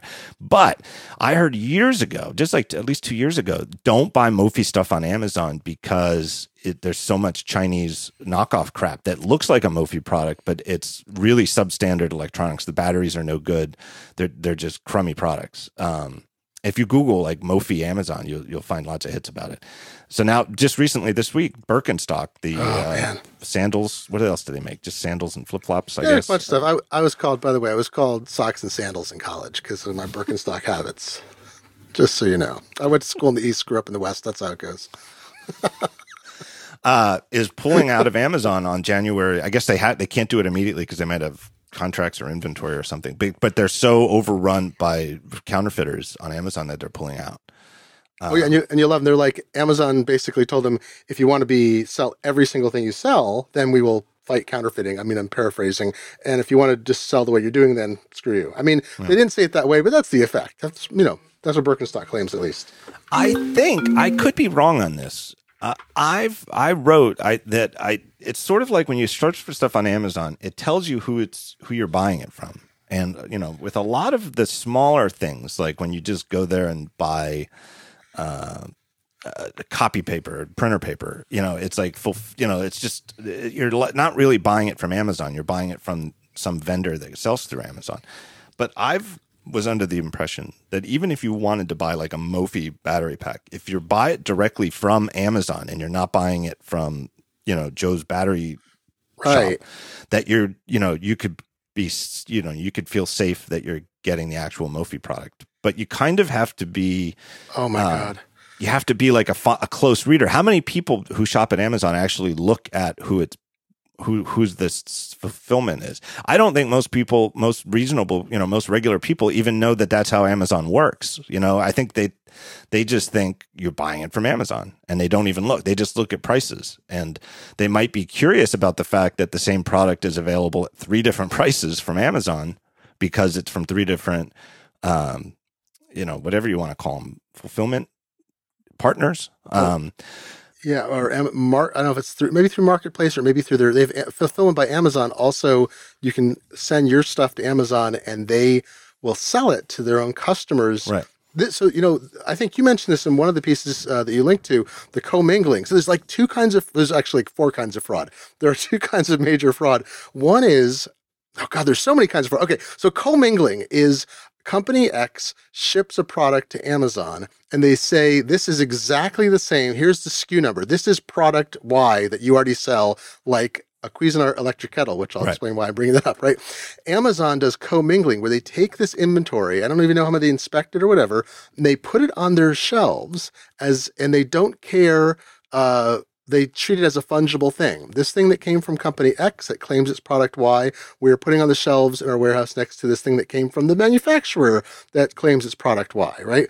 I have heard stories from multiple places, and you can read them publicly too uh, in a lot of these articles about companies like Birken. And Birkenstock has a different problem, which I get to, but that you buy a product, you go to Amazon, you order product Y, and it comes and you're like, this is not product Y. And you complain to Amazon, and they're like, oh, send it back, we'll ship you a new one. Or you complain to the company, I bought product Y from Amazon. They like, we didn't make that. Does it have this and this? No. That's a counterfeit that was put into Amazon's stream and we cannot prevent them from selling them, basically. Right. That's the commingling problem. Birkenstock has the undercutting problem where people are listing things basically as the same kind of thing. They're undercutting Birkenstock's prices and they may or may not be shipping a Birkenstock. They're probably shipping something as it could be they're buying them from some other source, or it could be they are manufacturing something that is completely counterfeit and selling it. And um, they're both huge problems because in the one case you have this thing where people buy, I mean actually Birkenstock has the same problem whether it's a commingled problem or counterfeit and cheaper. Someone buys it, says Birkenstock screwed me. They write the company and said we didn't make that. Where'd you buy it from Amazon? That's not ours. You bought the eighty dollar one, not the hundred dollar one. We don't sell it for eighty dollars. You bought the right. sucky one. Right. So this just happened to me last night. Really? Yeah. So uh, what I, was uh, the product? So, uh, uh, electric kettle, love electric kettle. I've had two uh, brown model ones, or braun, I guess we say in America. Uh, my wife got me one for a birthday like 15 years ago. It worked fine for several years, and then it just died. So we bought the identical thing. It's like a $20 one. It's worked great. It just dies of the day. Same thing. Some kind of, you know, it's got all these contacts breaks. So I'm like, okay, I will find out what Wirecutter recommends. My old friends at Wirecutter in Sweet Home was a contractor there for a bit. I love the people there. I love the process. I'm like, all right, well, what one do they recommend? I'm like, oh God, it's eighty dollars. Am I going to spend eighty dollars on a lecture? I'm like, oh, I don't know. I'm not made of money. Uh, Jason Snell has a Breville tea robot, which is two hundred fifty dollars, which I've been eyeing for a year now. I'm not. I can't get it. Can't get it. a robot that makes tea it has a basket that lowers robotically and okay. raises, so it brew it's it steeps it for the right amount of time. And I, I just wanted warm. to clarify that it was tea, the beverage, and not like a, a some kind of I, I, you know like a T-shirt, like the letter. Oh. Something I wasn't familiar with. I, no, it's, tea, it's a tea brewing robot pot. It's awesome. It's and people love the Breville, but I'm not ready to spend. I'd love to be able. To, if I ever got some great contract or something, I might say this is my treat to myself uh, I will get a robot that makes tea for me. Um, you still have to put stuff in the basket, but it moves it moves it up and down. Doesn't oversteep. So anyway, 80 bucks. I'm like, that seems I don't know. So I start doing research and I go to Amazon because it's usually my first stop. And there are like 700 electric kettles now, and many of them have one review, which makes no sense, right? Like, why is uh, what's something with one review and a brand name I've never heard of in my 48 years on this planet? And then a bunch of others. I find one, I'm like, this has like 300 reviews. I've never heard of this thing and 97% of them are five stars. Hmm. you know how the App Store works. Same thing on Amazon. So I'm reading the reviews and it's like, Marty says, this is a great kettle. This kettle does everything I want it to. It's great. Jill says, this kettle is great. It does everything I want it to. This kettle is great. And it goes on and on. And there's a few real five star reviews and then a distribution of other ones. So I'm like, I'm not going to buy that because that's some piece of crap manufactured God knows where that they're, you know, for a finite amount of time, they're going to push through Amazon and make some hundreds of thousands of dollars. So I'm like, where are the twenty or thirty dollar good kettles? Like brown, I can't find browns anymore. Everyone's gone upscale. Kettles now cost 50 60 80 dollars just to do basic stuff. So I'm like, all right, I'm gonna bite the bullet. I I use the kettle two three times a day. My wife uses it two times a day. This is a high use thing. I, all right, I'm gonna I'm gonna spend eighty dollars. I I hate it, but I'm gonna spend eighty dollars. I go to Amazon site and I'm like, all right, well, it's 80 bucks. Okay. I'm looking through reviews. I'm like, this looks pretty good. And then I look at the seller. It's a Cuisinart, but it doesn't say sold by Cuisinart. It says sold by uh, Everything Lucky. I'm not making this up. Everything Lucky is selling the Cuisinart. And I'm thinking this this isn't right. So I search an Amazon site for the model number. It's like CP, CPK 12, 12 or something. And I'm like, all right, so where is? And then I find another listing for $100 with, so, okay, so the, the $80 unit Everyday Lucky, which I find out later, so he points that to me. It says Everyday Lucky. It's not even spelled right. Whatever the make, you know, they're mostly an Everyday Lucky is mostly selling iPhone cases and this Cuisinart, alleged Cuisinart. So the the eighty dollar Everyday Lucky listing has 2,500 clearly legitimate reviews. They have managed somehow to hijack the main listing. There's a hundred dollar version, and if you look at all the other people selling this, like Target, Walmart, Best Buy, they're all selling this model for a hundred dollars. So I'm like, that's the list price clearly. And the hundred dollar one on Amazon says buy sold by you know by Cuisinart. It's being fulfilled by a third party, but it's clearly the legitimate product. But it has like seven reviews. So I asked my friends at Sweet Home, like, what's going on here? And they're like, oh, what happened is I get a response this morning from Tony over there, who's great. You know, they have all these deals people and everything. He says what happened is um, the uh, Amazon ran out of a stock that it sells directly. And so they pulled a listing for someone selling it new, not you know used or new, refurbished, or whatever, and they drop that in so they don't drop the listing off. And so in this case, Everyday Lucky was the backup provider in their listing of third-party sellers for this particular model. It's it's I've I'm looking at it as we speak. It's e- Everthing Lucky. Oh, every uh, Everthing Lucky. Sorry, Everything Lucky. I know, isn't that? And so that that is my story. So it's I'm still like, there. Yeah. So, well, no. So I wake up this morning and Tony has responded at Sweet Home via Twitter because great guy. And he's like, oh, here's what's going on. Check, it's back. And I go, I'm like, oh, there's the Amazon listing. It's $67 now. Now I feel justified. I've waited, so right? Do you think that this is the real product though? Well, well, so here's, so. Uh, I think it so is. It, it may be, but there's no way to know. Like I'm right. buying it from a third party seller who has right. clearly done some magic. So this morning I placed an order. I paid $67. Everyone can criticize me for my profligate spending. And uh, if you like, please feel free. Anyway, so I buy it and I write back to Tony. I'm like, hey, the thing, you're right, swapped back. And he's like, I just went back and it's there. Apparently, I bought the one model Amazon had in a warehouse that it fulfilled itself and it's back to Everything Lucky. Yeah. So anyway, that's the problem they have. So I don't know. So Everything Lucky could be selling me a legitimate object and still $20 less than the retail price at Target, Walmart, etc.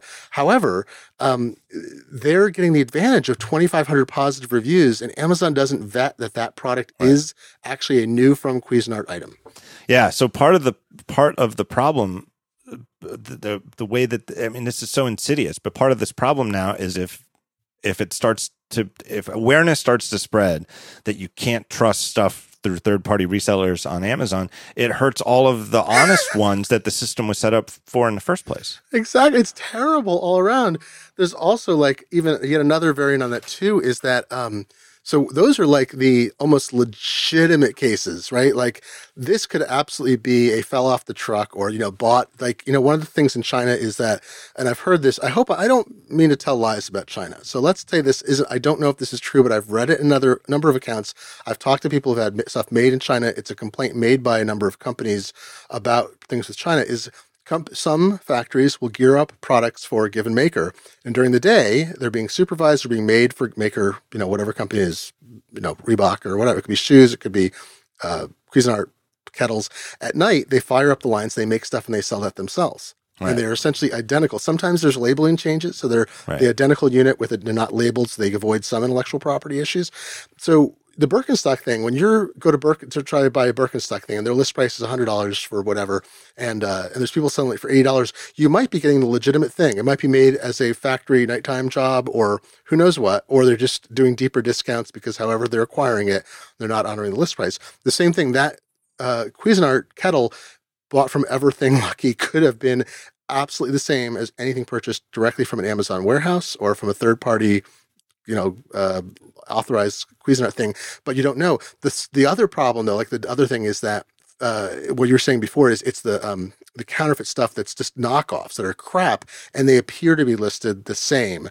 So it's I see this all the time for uh, you know all these different products I'm looking for for reviews and things. You find stuff that is clearly the pictures are there's something off. You buy it, something's not right, and you're not, you know, sometimes it's listed under a slightly different name. Sometimes it's listed as exactly the same thing and it's trying to take advantage of the reputation. But all these problems persist because Amazon wants to sell more, it doesn't want to do tighter inventory control because it costs a lot of money. It shaves the margins off. So I just sent you a link. This is the 1.8 quart cordless electric tea kettle. I think this is the product you're talking about. I kind, yes, that's kind of.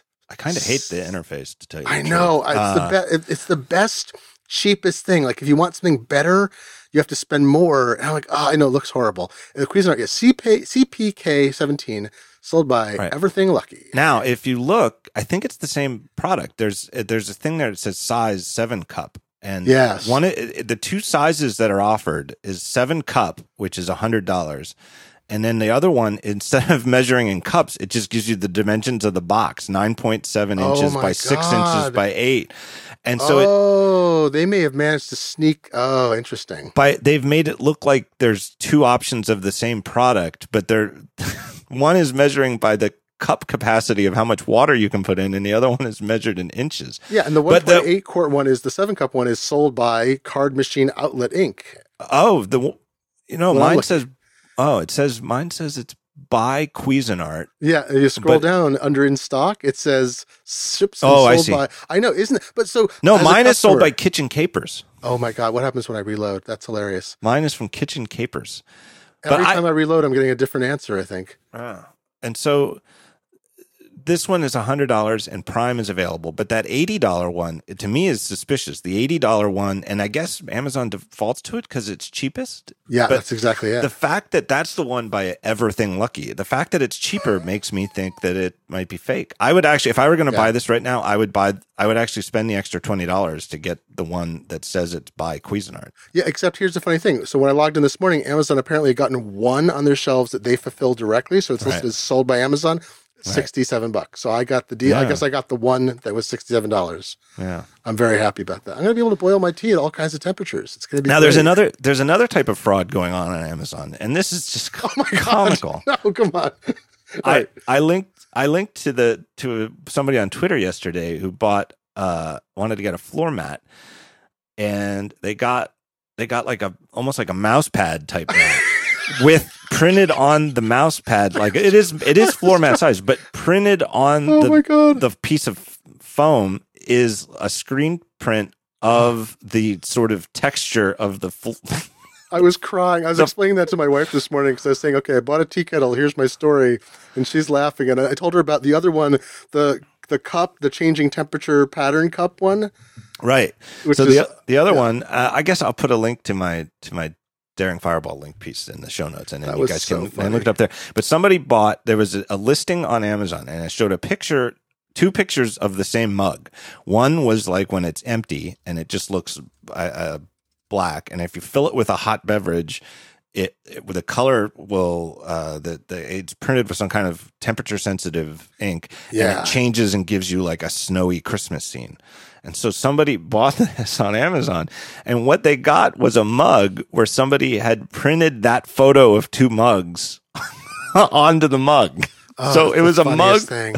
a mug with a with a photo of two mugs was, on it. it kind of, I actually think it would be a great now that now that has become a meme. That would be a great gift. I would love to buy a mug with a picture of two mugs on it. I think that right. sounds great.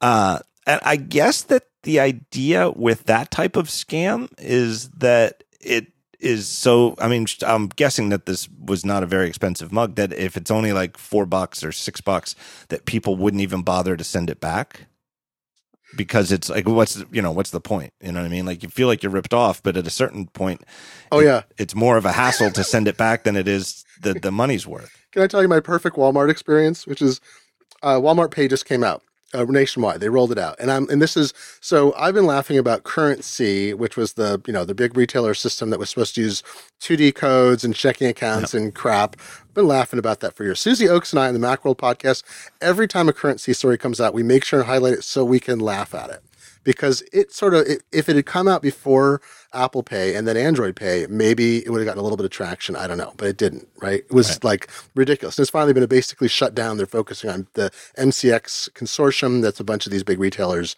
is now focusing on backend stuff, which is great. So Walmart had been working on its own system. It's a member of the MCX consortium, but it had been working on its own variant. And I saw an announcement about it. I'm like, you know, this doesn't look as awful. You don't. They don't accept checking account linkages, so there's less risk of your stuff being hijacked, right?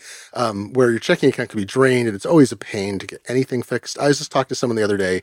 They had $160,000 taken out of their checking account after they sold a house. It took them six months to get it back, even though they had not authorized anything. They weren't even scammed. The bank was scammed. So checking accounts are a pain in the ass. Credit cards, debit cards, we have protections. Even um, gift cards, state terrifying. Yeah, that's positively terrifying. There are no protections on accounts. Let's go. I'll go back to Bitcoin and, ca- and gold.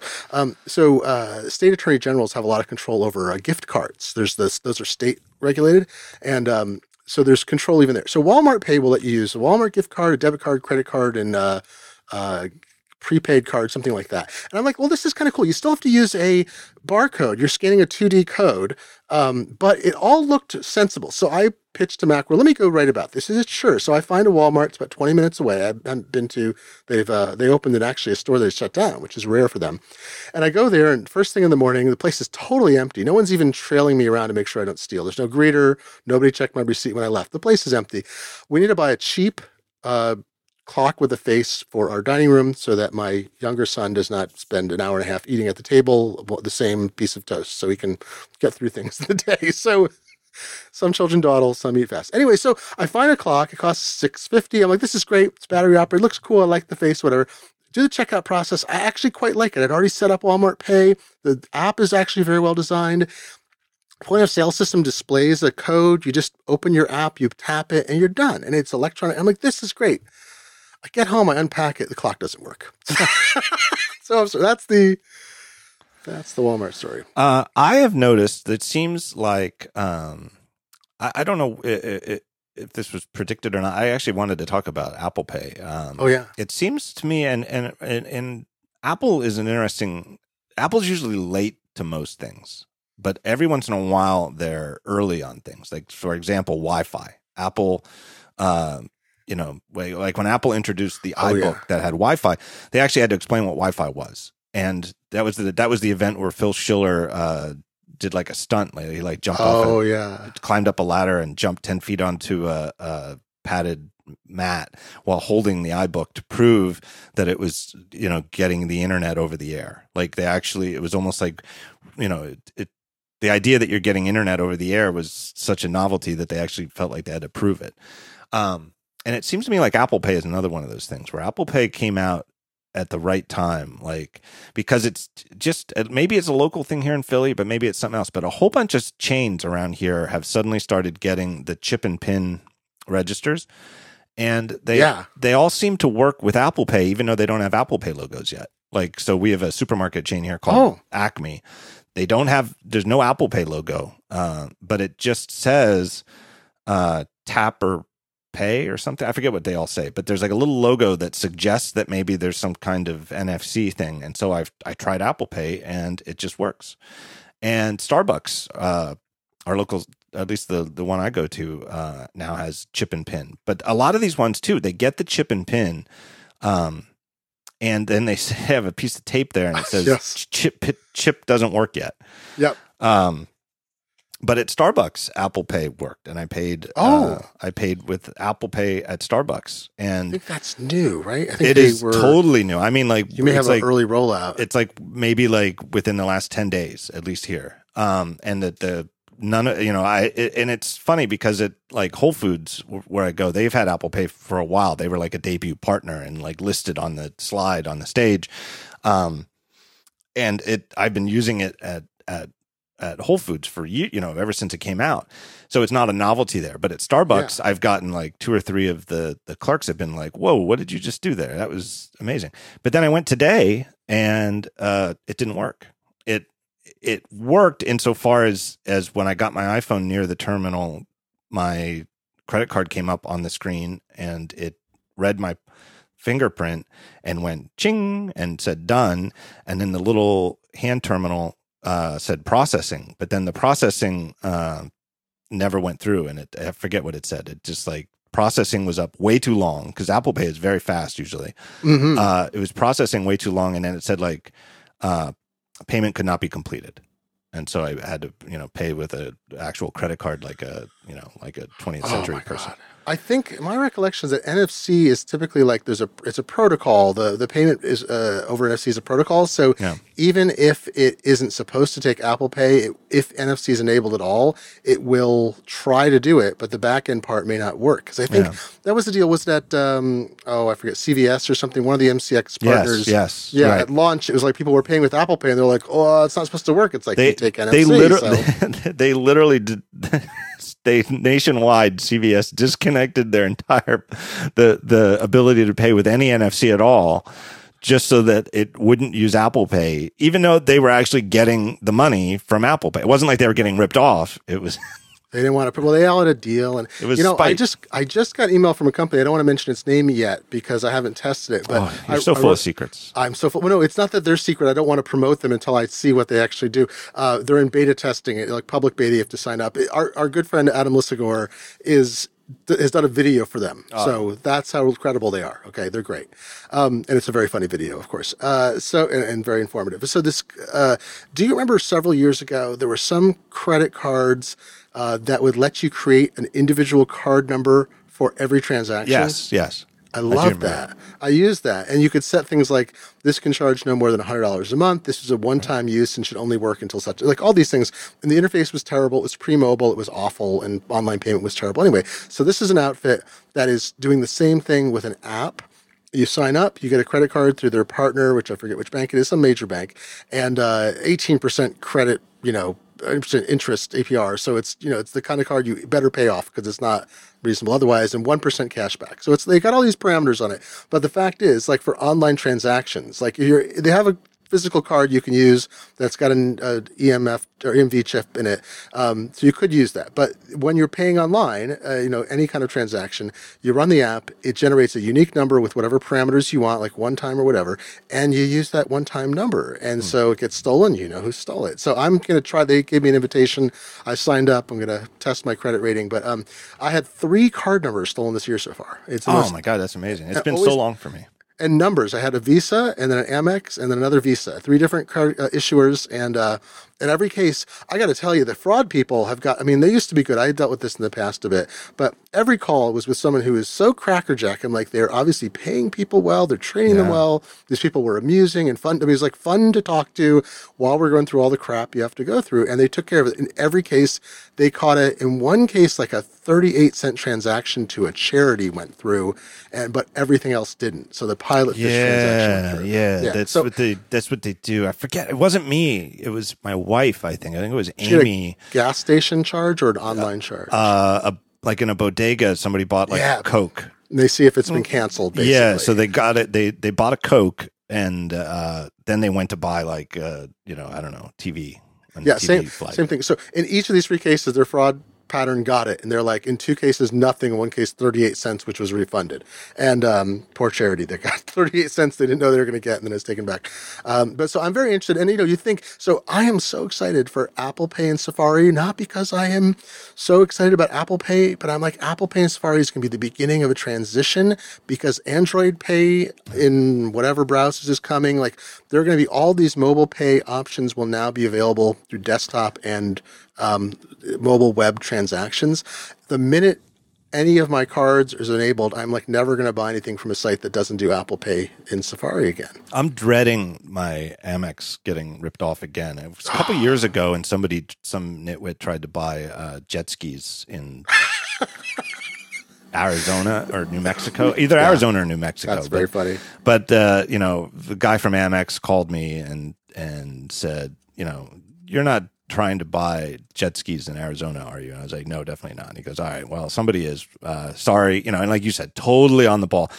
Just don't worry about it. But your card is now canceled. I'm FedExing yeah. you a replacement. It should be there tomorrow. Really sorry, you know, uh, you know, but you, you know, they blame and, themselves. You know, and take a look, take a look at your, you know, next, uh, you know, statement and uh, or I guess he read some of my recent transactions that were me and I was like, yeah, those are all good. Um, but I'm dreading my the one I've had now for a couple of years getting ripped off because it's my new when my new card came, my last three digits are 007. Oh my god, yeah. I custom, love this card. Custom card numbers. Why don't they sell them? I think if you're a very high, like you're a whale of a card user or have investment, I think you can get, get, a number you want. Get some lucky numbers on there. Double. Yeah. Can you believe it? I got double 007. Oh my god, that's so that's so good. And I always read it when I have to read it over the phone. I always say it that way, like you know, whatever the whatever whatever whatever whatever whatever, and then uh, double 007.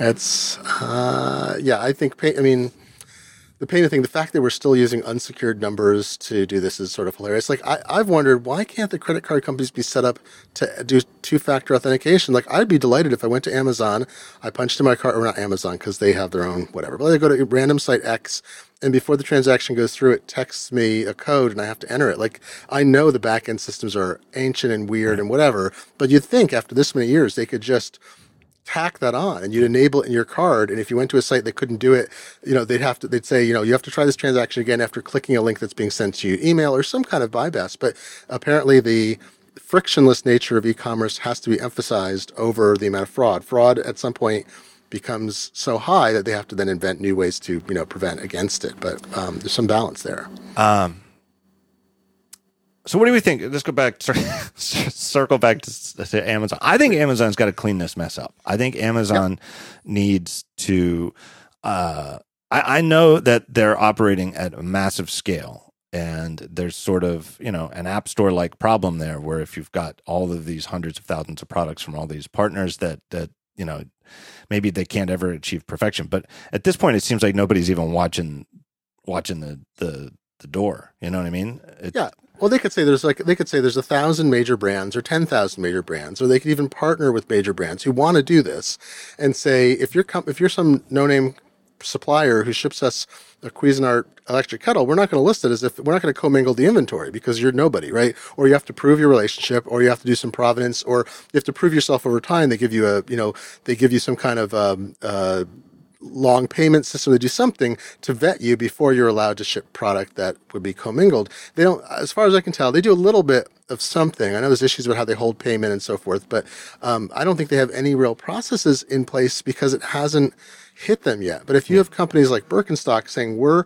more willing to um, to back out of uh, you know these relationships. Like, I mean, not like Birkenstock. I don't know how many tens of millions of products they sell online, dollars of products they sell online, but um, it's got to be something. So them saying basically they're going to tell. I mean, this was a leaked memo, so we don't know. You know, this is internal stuff. It wasn't a Birkenstock announcement.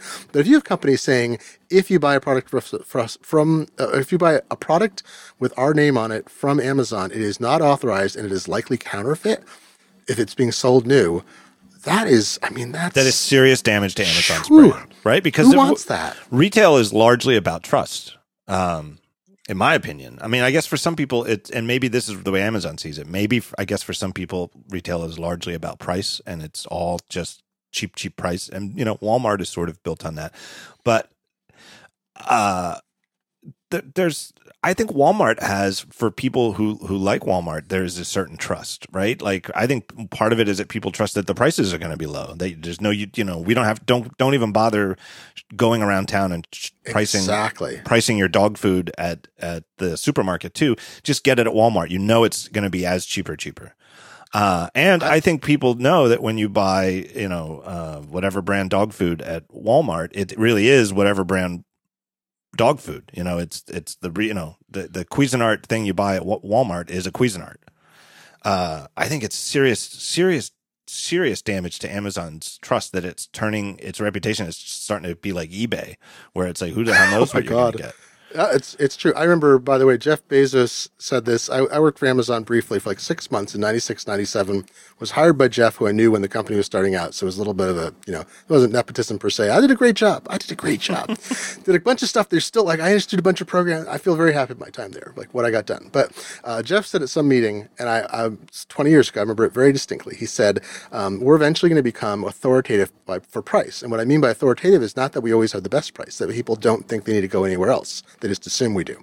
Right. And I was like, and that was, I was like, I thought it was like, huh, I wonder how that'll work out. It's like, boop, that's what's So, you know, I run this book price comparison site called isbn.nu. It's my ongoing programming experiment in running a large, like a high traffic-ish site. It's millions of queries a day. People just, you know, punch an ISBN or you search on a book and it gives you price results from a dozen, 15 bookstores. And what's fascinating to me is over time, the revenue has gone down because people don't price compare that much. And most of the revenue used to be Amazon was, I don't know, like 25% of the revenue. Now it's like 75% because people come and they search like, ah, let's get it at Amazon. I mean, that's kind of the result. Right. And there was a point at which like most i think the majority of my money comes from people doing textbook searches because then you have more uh-huh. variety and i mean there's textbooks that sell there's people about textbooks that cost $1200 and i get you know 4 to 8% of that i'm like yeah. hooray but holy crap so uh, that, so i get a lot of sales in uh, you know in july august and january basically it's kind of a funny pattern i have um, but it's been interesting to watch it because it's been this gradual change as as amazon has just assumed to have the best price and as other stores like why would you buy i, I bought a bunch of DVDs and Blu-rays from Barnes and Noble a few weeks ago because they had a ridiculous sale. They were doing 40 to 50% off everything already. Then they had a 30% off coupon you could add with it and they had free shipping. So I bought stuff some things for 70 to 80% off list price or yeah, off list price. Um, but I never buy from bn.com. Um, let me take one final break here. Thank our third and final sponsor of the show. It is our old friends at Casper a company that makes obsessively engineered mattresses at shockingly fair prices. I have recently been on vacation. We stayed in two different hotels, uh, split a little trip, and one hotel had, uh, uh, in my opinion, a terrible mattress and I woke up every day and I was a little miserable. And then we immediately uh, spent the second half of the trip in a different hotel, which had a terrific mattress.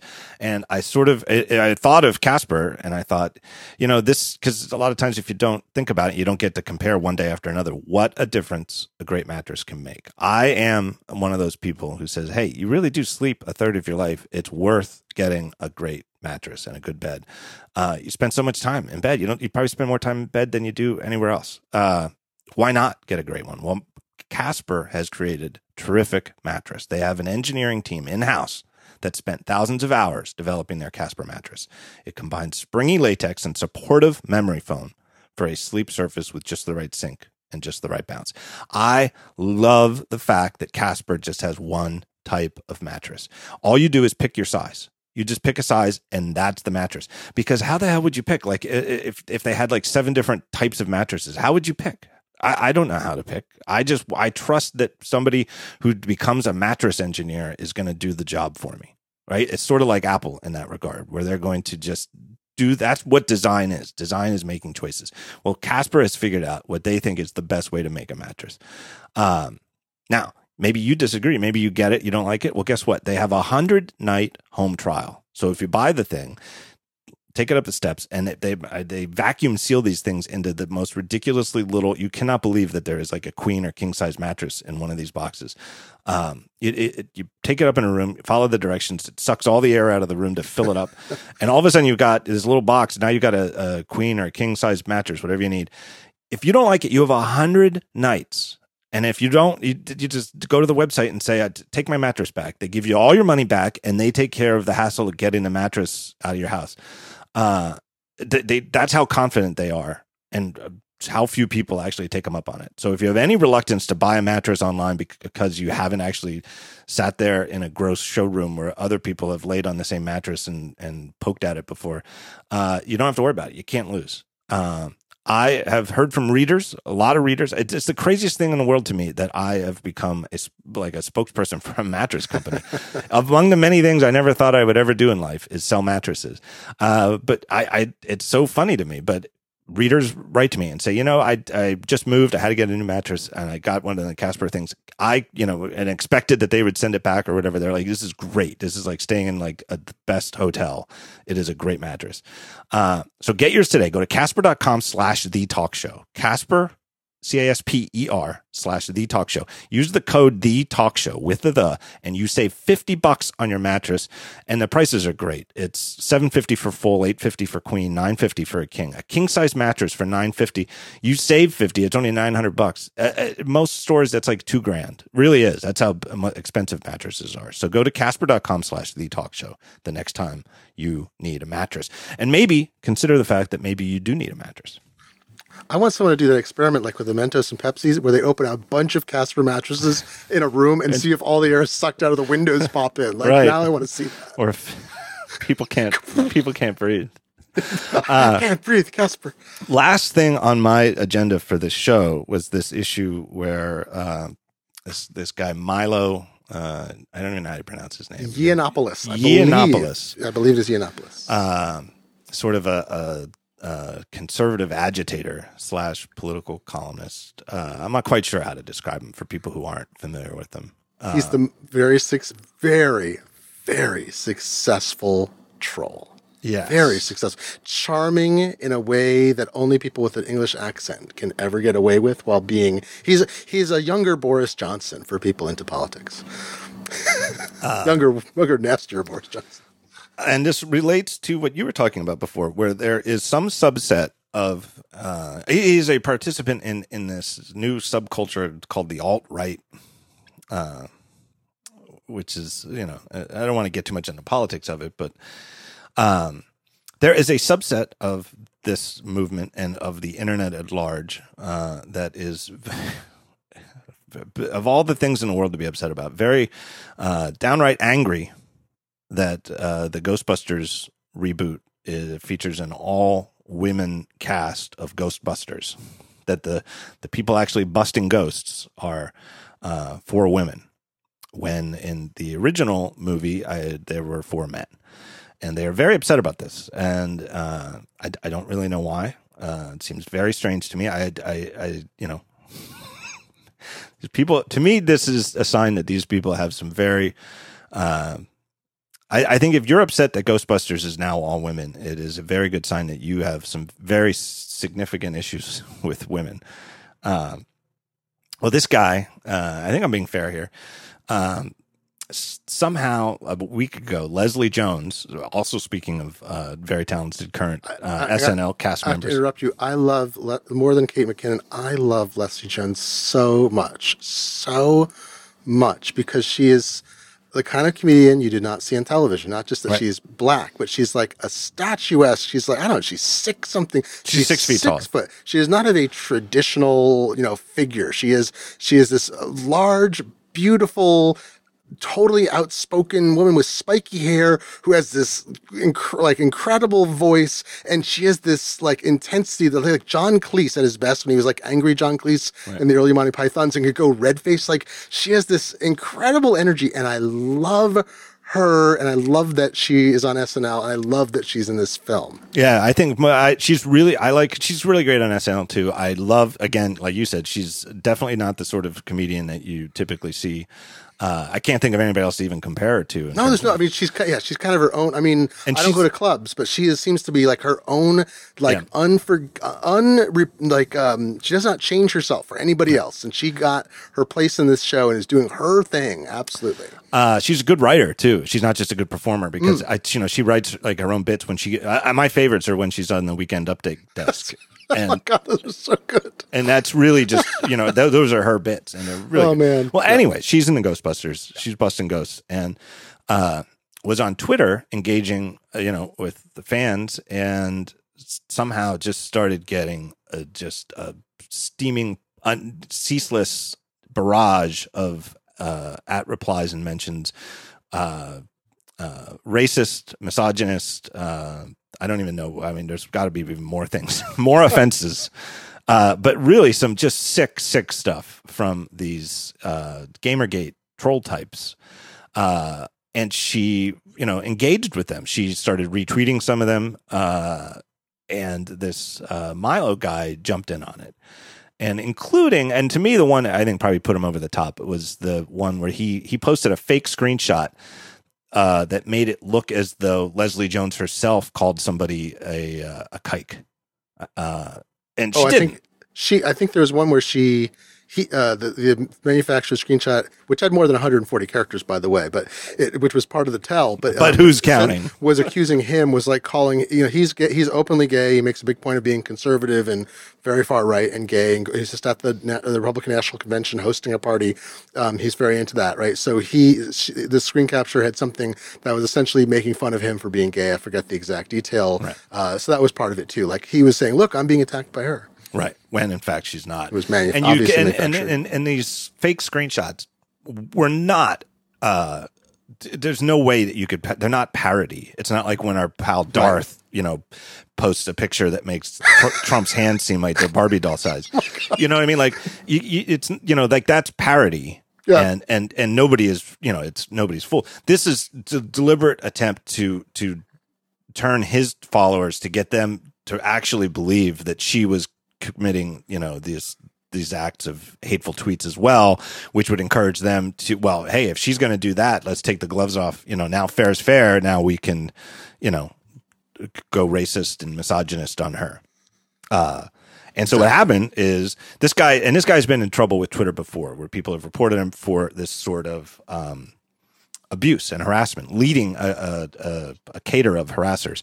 Before he, at one point, he was verified. Um, you know, I think it was part of the whole thing. He is a journalist. He works, you know, he's worked for legitimate publications before. I think he's the tech correspondent for Breitbart now. If you don't know Breitbart, it's uh, a a well, I think all, it'll say everything you need to know. Is it's a conservative uh, leaning uh, website that was very very early on the pro Trump. Well, yeah, it, the current state. It's also if you haven't looked at Breitbart in a while, I'm not sure you should, but it was founded by Andrew Breitbart, who's like uh, was was our age and then died. And yeah. I know people who liked him. Actually, like like friend of friend of friend liked him very much personally. His site was oh he had tried to he'd helped co-start Huffington Post and then left and started this far right thing, and um but it wasn't uh didn't involve like white supremacy and, no. and whatever. It was it was pretty far right, and he's the one who found uh, Eliot Spitzer's was it who's picked no Anthony Weiner's Weiner didn't he have the shot of that I think and revealed Maybe. I don't uh, know anyway so but Andrew so Breitbart now if you remember what Bright the site was like when Andrew Breitbart were alive and ran it this is like something even so far beyond that it makes me look back fondly at the time time that Andrew Breitbart ran the site. Yeah, when Breitbart ran it, my I was not a regular reader of it, but I I, I was familiar with it. Um, it was like something I didn't agree with, but not something that I found offensive. Whereas yeah. now, to me, it is it is borderline offensive. It's yeah, you know, exactly. To me, it comes about as close as you possibly can in today's. Uh, uh, even if you're anti quote unquote anti politically correct, there are still uh, modicums of uh, of discourse that we all agree to. It comes about as close as you can in in the guidelines of modern discourse to being uh, like white supremacist. In my yeah, opinion. it's yeah, it crosses into it. it almost i mean this is because this is milo's stick without even getting into the political aspect of it because there are left left side extremists who do the same thing. And we saw a lot of times the left does not get the same criticism as the right. The right seems to get a lot more coverage when they say extreme things and they verge into, you know, nativism and white supremacy and things and, you know, uh, anti-Semitism and so forth. The left has, unfortunately, the far left has, a, has an anti-Semitic strain as well and other kinds of extremism.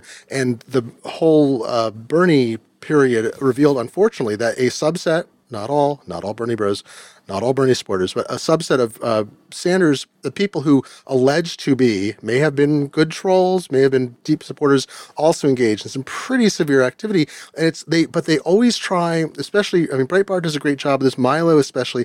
They're trying to come up to the line of hate speech without crossing to it, where they get into something that's that's actually yeah. actionable, where they could get sued and lose, not just get sued, but sued and clearly lose, or in which they would cross some line in which some aspect of decency would involve, there might even be a criminal statute like hate speech is not protected in the line. You know, all speech is not absolutely protected in the United States. There's been a lot of trials about it, but certain kinds of hate speech used for incitement, uh, especially if you're publishing a website in multiple countries.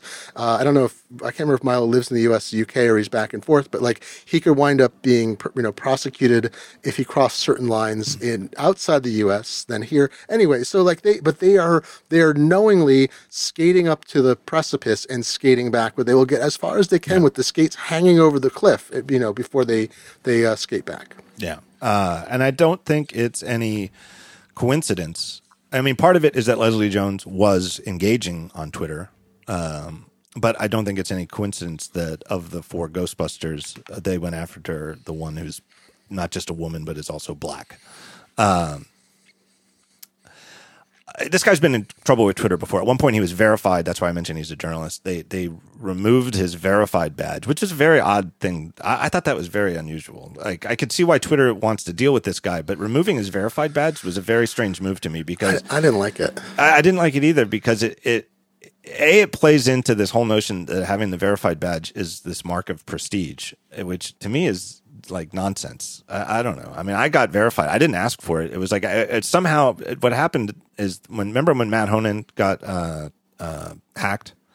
Oh yeah, yeah. So Matt Honan, uh, who's now at uh, BuzzFeed, got hacked like two years ago, and he wrote a great story about it. And it was somehow that it was like you know it was sort of a, a social engineering where his attacker called Apple and said, you know, claimed to be him and somehow got through a couple of the questions and got his, you know, Mac.com, his iCloud account um, uh, reset. And then once they had his email account, that was the email account used by his Twitter account. And so his at MAT, you know, it seemed like the target of it was that they, because he has this very short uh, Twitter handle at MAT uh, isn't that his Twitter handle? I think it used, used to be. Yes, um, that's right. It's super short. They really yeah, wanted that, and I have a friend who has a very short handle that apparently it's part of her name, but it's four letters and it relates to some programming thing. So she is being regularly harassed by right. script kiddies and how to get someone permanently suspended because of their uh, doxing attempts. Yeah, uh, or, yeah, it's a weird thing where like certain handles are so in demand. Jessie Char is at Jesse on Instagram. And oh, every God, yeah. every photo she posts, there's some girl named Jesse. You know, not the same person,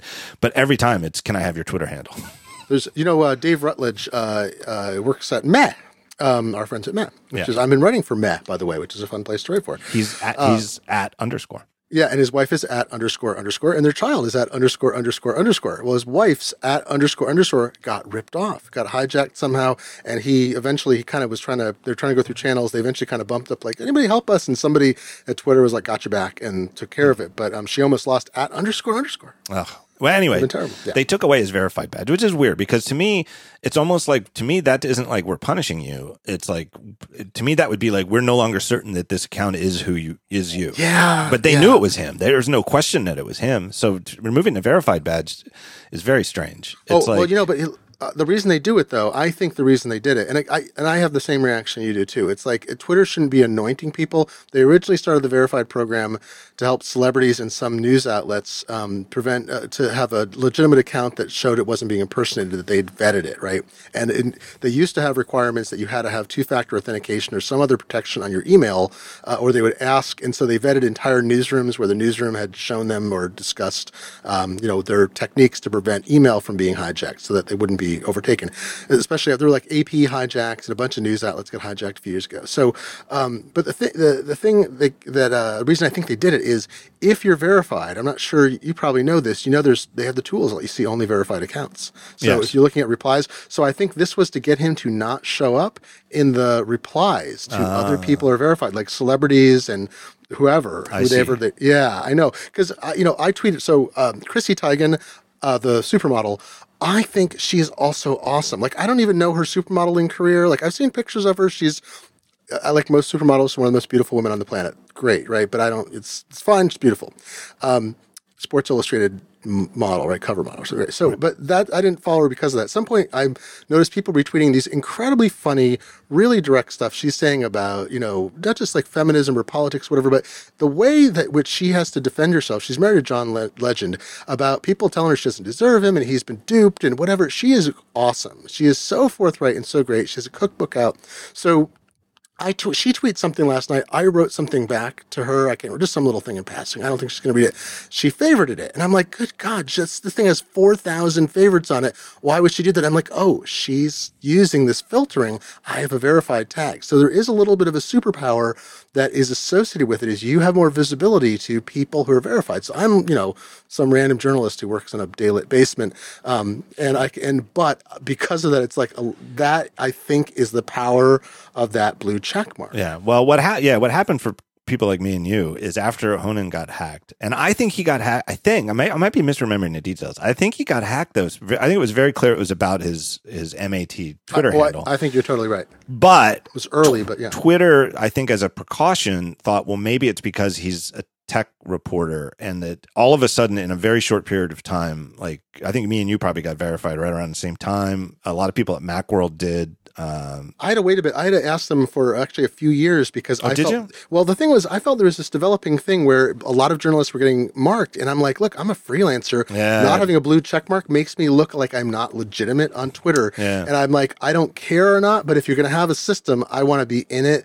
so that then, and, and likewise, like I can I, direct message people who don't have DMs open, and they can DM me even if I have DMs off because we're verified. Like that's a funny thing. There's a couple little things that are it's a very useful. It's a very strange club. Yeah, it's a weird club, and it's like it's got supermodels and the president of the United States and you and me. It's great. I love being in this club.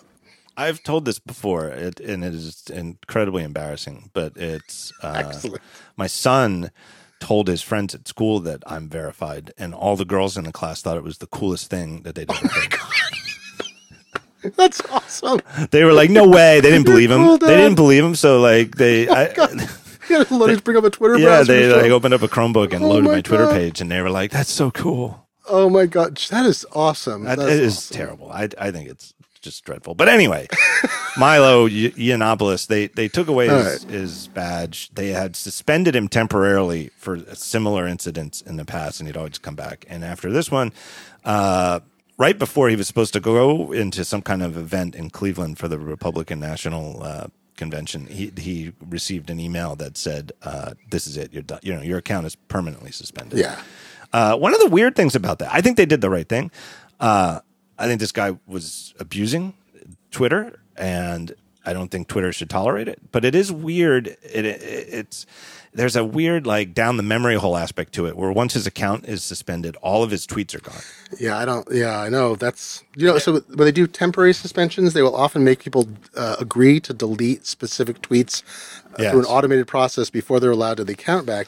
So those only those tweets are deleted. Like, however odious something is, I'm like, well, this is deleting history. Now no one knows yeah. that he said these hundred thousand terrible things. Yeah, and that was part of it. And and there were, you know, I wrote briefly about this on Daring Fireball. I mm-hmm. support this, and my take is that his supporters are, say, and I've seen this argument with other people. This is not the only time, but that when when something like this happens, and after instigating this sort of abuse, then it, uh, they say, well, now that they've suspended his account, they're obviously they're cens- This is Twitter is a company that censors conservatives and uh, suppresses free speech. Right, right. As though the right to harass people on Twitter and and I don't think there can be any argument that what was done to Leslie Jones was outright harassment. I mean, she was she seemed genuinely emotionally distressed at what she was seeing and dealing with. Um, the, the argument that that is that should be protected free speech is just nonsense, and it just shows that these people are, in my opinion, not not just you know racist and and misogynist, but that they're outright like sociopaths. That they yeah. they're they're so emotionally uh, stunted that that, that they're it's very hard. You really can't argue. You can't rationalize with these people. And and there were other readers. There were I got some feedback from people. Uh, you know, read Daring Fireball, very thoughtful, and and you know some people I know, some just ran you know random readers, who were very you know said I'm very uncomfortable with this. You know, I don't like I'm not racist or misogynist. These weren't people who are Milo Yiannopoulos fans, but they were like I'm just very uncomfortable with Twitter um, you know, saying that somebody, you know, this is allowed and this isn't. That it should be a free for all, but a free you can't have a free for all. You just in on a well, you could you could run a service that's a free for all, but it's not going to be a pleasant. Well, place. Yeah, among other things. I mean, Twitter has rules of engagement, has terms of service, and uh, he was violating them. Yes. Uh, and and the question is how, like the reason they got criticism about this is famous persons attacked, famous prominent person who's already under attack as part of like a cultural war against you know people who may align with Trump and people who may align with other progressive movements. Uh, so, and I actually saw Leslie Jones interviewed um, by her friend Seth Meyers in his show, and it was lovely. And she was talking about this whole situation. Oh, and, really? Uh, I didn't see that. Yeah, it was nice. like a four or five minute clip, and the, one of the things they showed was a bunch of people who'd sent into Seth Meyer like these little videos of just how you know you're awesome, Leslie. You're so inspirational. It was like just like a little girl and an adult couple, and just like all kinds of people. It was great, and she was practically crying because it was just you know Sewell being so nice about it. But um, she said, um, he said, you know, should it rise? Seth asked a very good question. He was like, should this rise to the level like you and I are kind of well known, like we have a lot of you know whatever, a lot of followers, and she's like, this should be, and she said, you know, out, you know, this is for should be for everybody. No one should go. Like he said, yeah. she said, if I never spoke up about this, no one would ever have known it happened to me.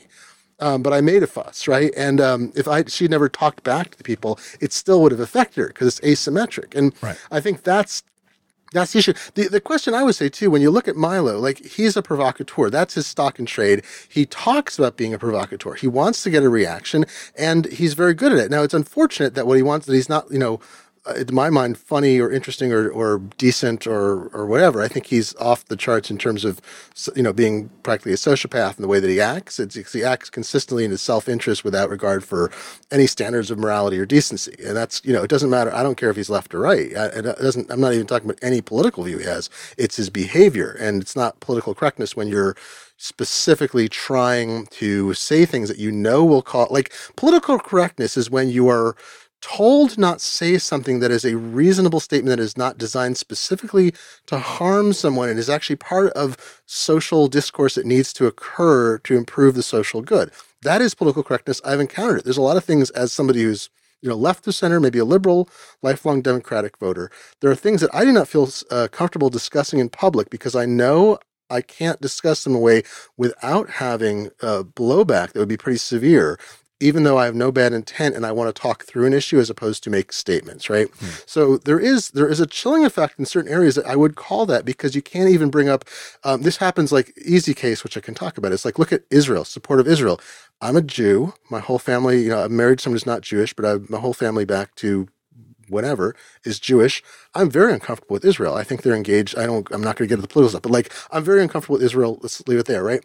It is very difficult to have any sane and sensible conversation about Palestinians, Arabs, and Israel with any combination of people, other Jews, non-Jews, Muslims, whatever. No two people can get together and talk without somebody chiding you for some opinion about it, no matter what your stance is. And there is, that's sort of a problem with race in America too. It's very difficult to have a discussion because no two people can agree how to talk about it without essentially accusing each other of engaging in something. That is a form of political correctness.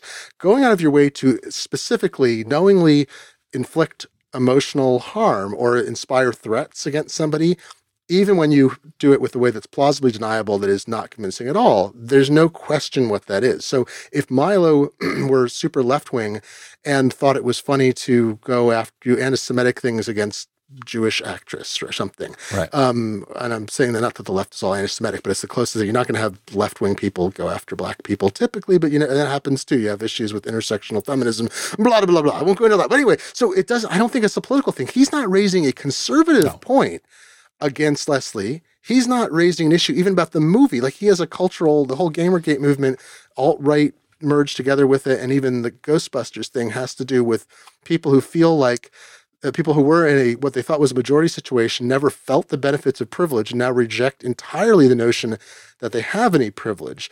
But th- so there's a structural cultural argument there that he that the basis of which is that Ghostbusters is a terrible thing because of. But that right. is not a conservative viewpoint. But he's he's parlaying off the the, the his followers actually I, I think is the point you're trying to make actually well-founded concern that political correctness uh, the dial right now is set too far, and that things that should we should be able to have discussion about, we feel like you can't. Right, it's funny, but whatever political correctness is raised, it's always about issues where I'm like, that's not political correctness. That's someone wanting to say something offensive and not liking the consequences, right. as opposed to a valid.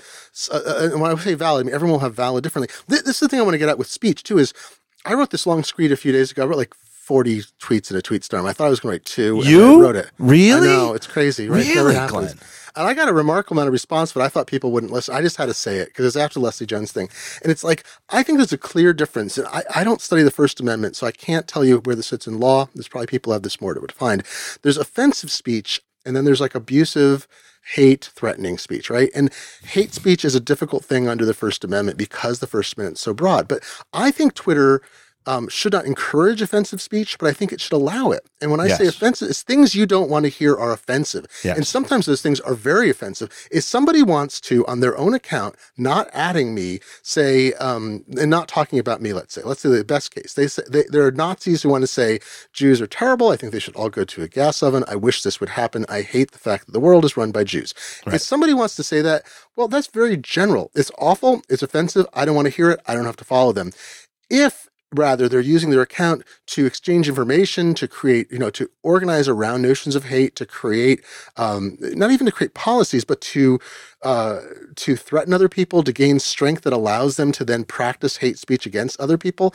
Um, or if they're using their twitter accounts even as like coded ways to organize or to promote things that they link to on websites or everyone knows on a website. And there's some question with Milo about like what he's posting on Breitbart versus what he's doing on Twitter, and he may have been more careful on Twitter to not be as uh, you know provocative in some ways as he was on Breitbart. Even like that's a different thing. So like I don't so even if nothing Milo said specifically individually, if it weren't sent to uh, Leslie, was offensive, like vile, but not actually abusive that maybe there's a case made that that person and there's some there's some gray area there about saying things you don't want to hear. Because john there's tons of things that people say that you don't want to hear that are valid political opinions that you wouldn't say that person should be banned unless you actually wanted to decrease free speech. Right. It's a very different thing. And you know it's a funny thing it just isn't it, it, there's a, a, a, subset of these people seem to really think that free speech is uh, eh, that uh, that it's absolute that you should, they should be able to do whatever they want. Say say whatever they want to whatever they want, and if they want to at reply Glenn that you should be put in an oven, they should be allowed to. And you know you you should figure out how to filter it if you don't want to see it. It's right. your that it's your problem.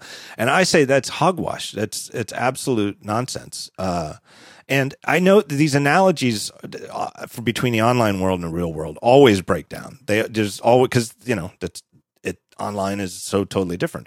But like my analogy was that nobody would ever tolerate a restaurant. No, no, no, no sane restaurant would ever tolerate allowing a, a person to come in and harass fellow patrons and just go up and, uh, you know, uh, you know, make disparaging remarks about the color of their skin or that, uh, you know, that they seem to be same sex couple or whatever for anything. You wouldn't. Why would you allow that?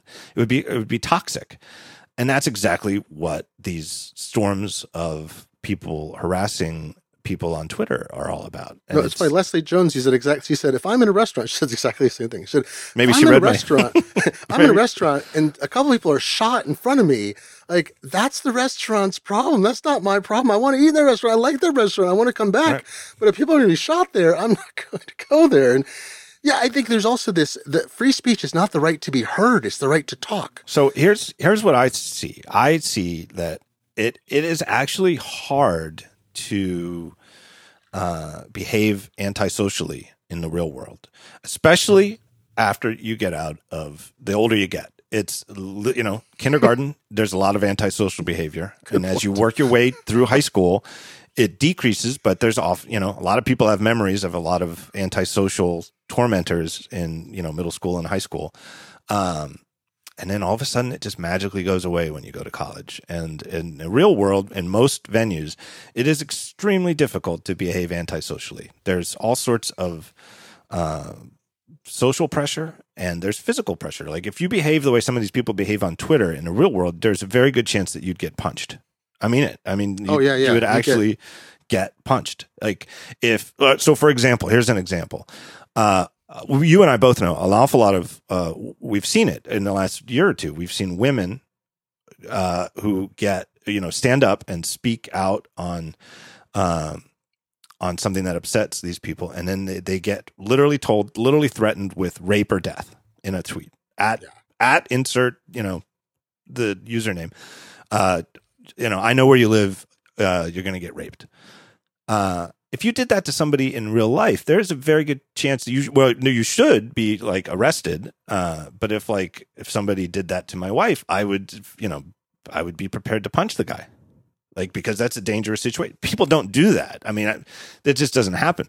So for these people who, for whatever reason, in their minds want to behave antisocially, the online world, and we've known this, you know, like you said, you've been on CompuServe since 1968. I mean, the online world has seen this from the beginning days that it, there's antisocial behavior that you just don't don't encounter in the real world because you there's no there are no repercussions. You can get away with it. You can do it. So people have gotten into these hordes that that harass people and they seem to enjoy doing it. And what they're being told now, like with this Milo getting kicked off Twitter, is no, you can't do it. Well, if they can't do it, then they're all of a sudden they don't have an outlet for this antisocial behavior. And part of it too is that you can behave, you can go off into uh, what's the 4chan or whatever, and just right, hang yeah. out, hang out with your fellow, uh, uh, you know, sickos, and do this. the The beauty of Twitter from this, these these weirdos' perspective is that they can at reply these these women and minorities and get their uh, get their jollies by knowing that the people who check their replies are going to see it. And then when they engage, it's like they just go bananas because it's like they know, then it's confirmation. Like once they knew that Leslie Jones was actually seeing this stuff and reacting to it, it just made it worse because this is exactly what they want to do. They want to behave in an extremely uh, almost sociopathic way, and they can, and there's no other outlet for it in the world. And so now that Twitter is standing, you know, so they're standing behind free speech, but what they really want is they want their uh, special bullying venue to remain available. Special bullying venue is probably not what Twitter wants as its no as its uh, motto. Definitely it's, shouldn't. But no, that's but the way these guys see Twitter. That is exactly the w- way they see Twitter. Yeah, there's a high degree of asymmetricality in Twitter that could be changed. And uh, Randi Harper knows I've been working on tools. I use her uh, good uh, what's it called uh, Good Game Block List. I forget GG yeah. Auto Blocker um, with uh, Block Together is the tool, and so you subscribe. Block Together is a web app with a Twitter API integration. You log into it, and then you can add shared lists that other people, you and other people maintain, and you can set a few throttles and things.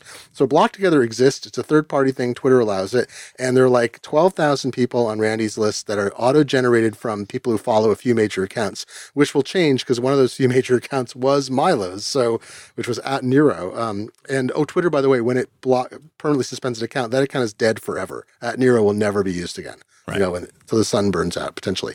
Uh, so anyway, so uh, Randi Harper wrote this thing. I just someone asked me about it the other day. It's uh, in February. It's a Medium piece. You can search for Randi Harper Medium Twitter ideas and uh, find it in the show notes if you put it in. I don't know whatever. But she had like 23 ideas for Twitter. She's a developer. She's been working at their API. She's met with them. She's knows how everything works on the you know the outside of the black box. She knows it as well as anybody trying to develop anti-abusive tools. The stuff she mentioned, some of it's trivial, some of it's harder. She's not sure the severity of work required for all of it. But those things are still out there. Yeah. And so the issue with Twitter isn't so much that people can gang together and abuse, it's that you, as a party receiving it, it is bad at asymmetrical warfare where someone can get a hundred, someone can either create a thousand accounts and tweet at you or get a hundred thousand people. Like the, the, the Twitch, uh, Twitchy, there's a conservative site and they will often say basically that person is bad. And then all the people who follow Twitchy or go to the website will go off. I get, I say, I'll say, uh, respond to something Sally Kohn says, uh, you know, I have a little back and forth with her about something and we're being funny or whatever. I think I'm being funny. And I will suddenly get all these people who hate follow Sally Kohn. I've never been targeted by Twitchy yet, as far as I know. Uh, and uh, I get like, you know, 100 or 200 tweets from people who don't spell and have flags in their bios and just like, you're before blah, blah, blah, blah. You know, it's like, it's not even intelligible it's just like random anger. There's nothing I can do to stop that except blocking one at a time. Even the auto block lists don't help me. Mm. So if there were tools, like if you started getting a lot of tweets, you could, like if there were dials and tools you could adjust, there are things that could happen that would allow, that would either temporarily or as a permanent block you could prevent. The course tool that Twitter, Twitter's going towards is that thing I was talking about. They have an app, I forgot what it's called, they released a separate app that's basically it's good if you have a verified account, works fine otherwise, but it's a little tailored towards being a verified person with a large number of followers and mostly posting rather than doing a ton of interaction with everybody. Um, I've forgotten the name of it, but uh, so Twitter just the other day said they're going to open verification to everybody with a pro- opaque process that I think involves sending a picture ID to them. Yeah. So you're going to give them your OD. So conceivably, this is one step on the road to more people being verified. And what if there are the 100,000 most prolific engaged Twitter people are all verified, well, that can be removed as well. So maybe Twitter is moving towards a more asymmetrical model where we're only following, we give up following random people if you can't be bothered to verify. I've thought for a long time Twitter should offer a basic level of verification where you had to use a phone number to confirm, even though phone numbers can be disposable and whatever. Mm. It's a high enough bar that if you're taking getting a text from a phone number, you're eh, you know it's a hassle. If that account gets banned or blocked it's a hassle to get their phone number. And you can only get so many. You can't get a 10,000 100,000 phone numbers. But they could have some basic level that doesn't involve sending a photo ID and I could say look I don't want to deal with people who are completely anonymous. I only want to see people in my timeline who I follow uh, and you know, or, or, I could say only people who follow me who um, I want to see them. So I let people who follow me if they've opted in because I get most of my hate from people who don't follow me, and I think that's true in general. People don't follow Brianna Wu and then spew hate at her. They're not followers. no. Typically, some people do. Some people follow you because they think it gives them a little extra whatever. So I only want to see things in my timeline. People follow me because I can block them, um, or I could change them. It's just a checkbox. And from people, you know, or for people who don't follow me who, if they're not retweets from somebody else, that's cool. I'll see people who I follow as retweets, but people who have gone through a very basic level of verification that doesn't cost money. Like I don't want this to be a first world, developing world thing or whatever. Um, but there's all these things they could do. They could put lots of throttles in. They could be monitoring behavior. Uh, well, John, you know there's a setting called uh, filter low quality tweets in your account, right? Uh, no, I did not know that. It's only available to verified people so far. It's been available for like two years. And if you check that, they use their machine learning. I think it's using machine learning to filter out tweets that look like they aren't very good. I don't know. I don't know. I don't know what it is. I think part of it, uh, obviously, is that I am a white man. Um, I can do things like write about Milo Yiannopoulos in a very critical way. And at least knock on wood to date, I don't get, I get very, I, I, I got responses on Twitter, but it wasn't any, I wouldn't call it abuse. I mean, and there were people who disagreed and there were obvious, you know, people who staunchly disagreed and a little bit of it was ugly, but I don't get any kind of mob no, it never happens. Whereas if I think if I was, uh, you know, uh, Joan Gruber, I think there's a very good chance that I, I, I, really do. I, I A/B test. I've thought about A/B testing, like creating a fake account that was under the name of a woman with a woman's face with someone's permission. Some people have tried this on like OK Cupid. They've gotten a friend's permission to use their image and just been like, you know. But then it becomes. I mean, it becomes a stunt. I don't want to be a stunt. Enough women live through this. People of color, right? People with who are not, you know, cis male straight, uh, white. It's like they already have enough problems that I don't need to pretend to do um, like racism tourism or something like that. Yeah.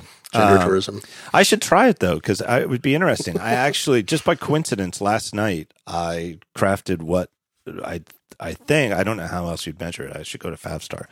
I think I wrote my two most popular tweets of all time last night. No, no, really? Yeah, and it, the beating my old one, which was um, my original all-time best tweet was like from 2009 and i said let me see if i can get it right i said i'm looking it up here i don't drink i don't gamble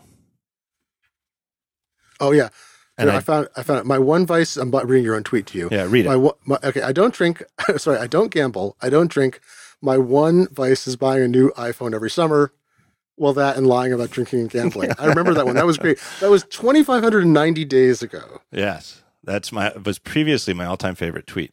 But last night oh after, my god, I'm looking at your numbers. This is hilarious. What are you using to look at them? I'm using. Fa- I like Favstar. I'm. Yeah, I'm how do I I'm do that? Admit, I'm just vain enough. I'm looking at. Oh, Nick Kristof and our my friend Susan Orlean uh, both retweeted it, and uh, Chris Hayes from MB- MSNBC retweeted wait, it. Yeah. Oh, I'm looking at one of them. Oh, yes, yeah, so Nick Kristof and Nick Susan Kristof, columnist for the New York Times. Susan Orlean, then, staff writer for the New Yorker. Oh yeah, Baratunde.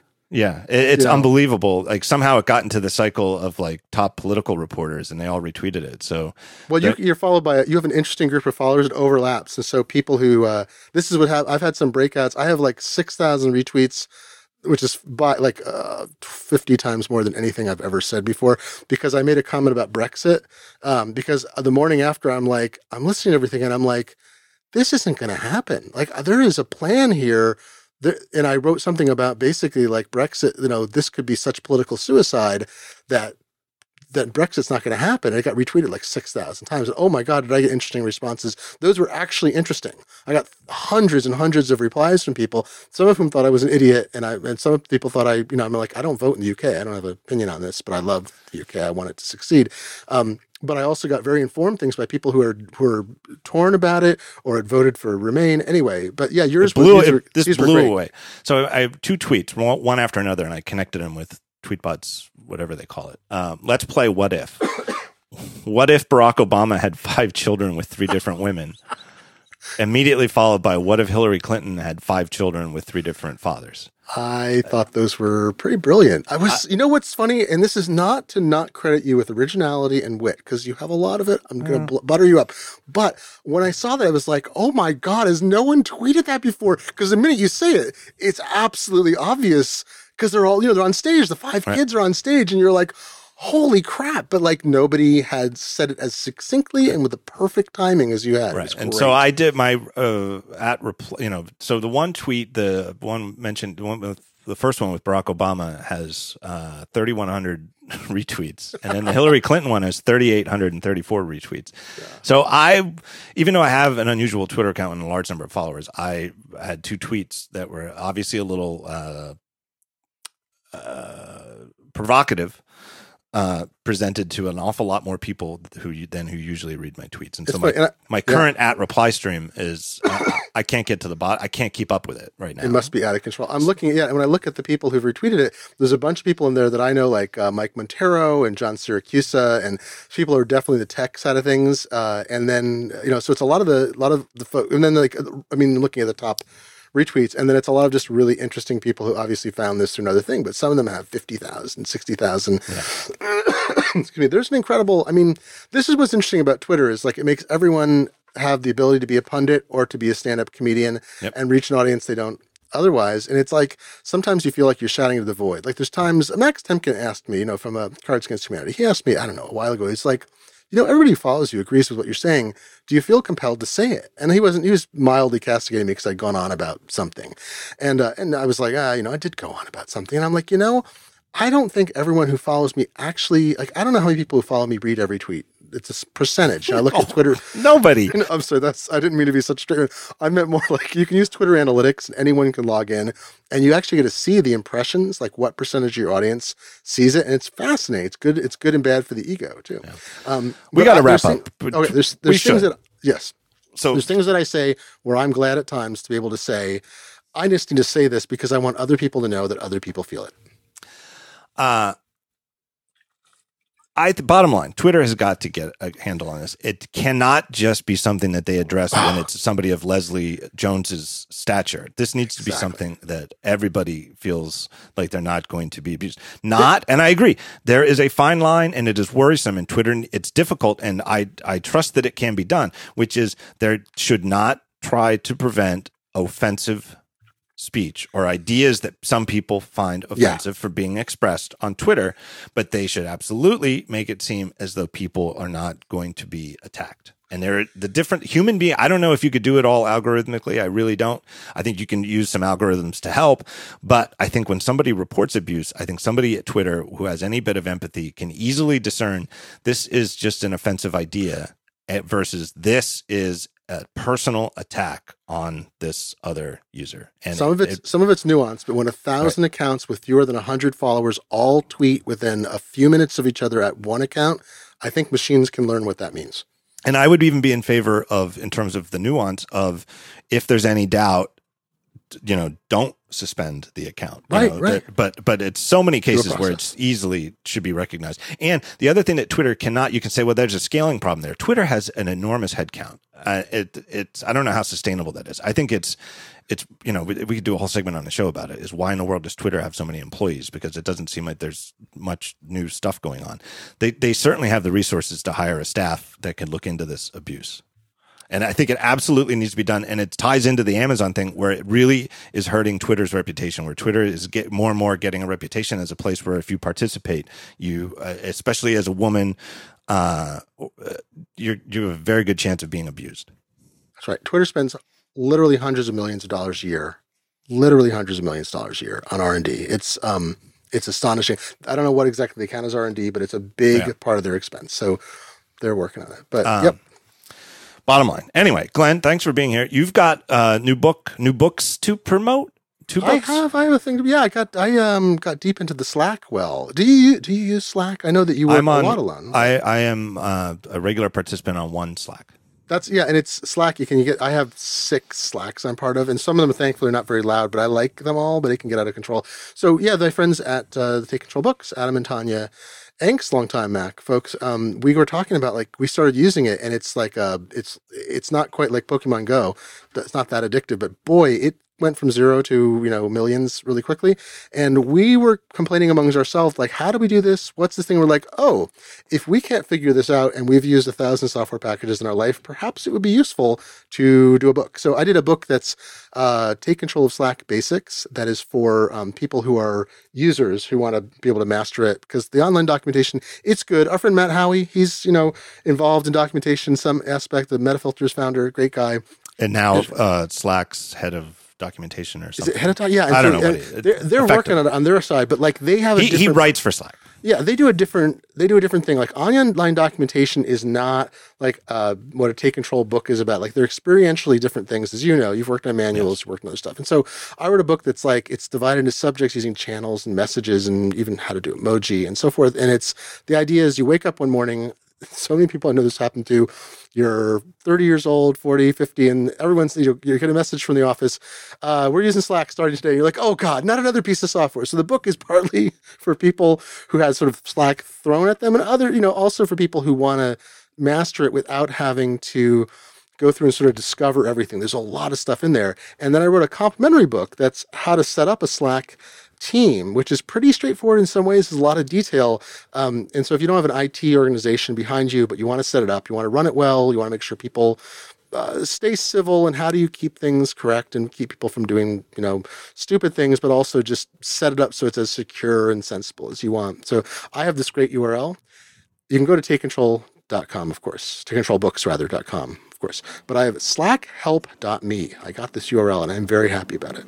Slackhelp.me. I will yeah. absolutely put it in the show notes. I Thanks. love, just by the way, I know it's probably not, uh, probably you well, maybe you did. I don't know. I know you know Adam, but I love the new uh, cover design for the Take Control books. Oh, it's so it's so great. It took a lot of years to figure out what we didn't like we, we, to this illustrative approach, and then the minute I saw the new designs when they were in progress, I'm like, oh, this is it. It's like a discovering, like you're cutting away at a block of marble, and there's the sculpture inside. I think it's probably no no surprise that you know you can guess that I, you know, you know my taste in graphic design. but well, one of the things that I really love about the new cover design is that to, putting the, the where the author title is. It, the author title is in relatively small print, mm-hmm. but the topic is big print, which is right because that's what take control books are about. Yeah. They're uh, very topical. There's like there this is about Slack admin, so that's nice and big, real nice font all caps, which I, of course, like.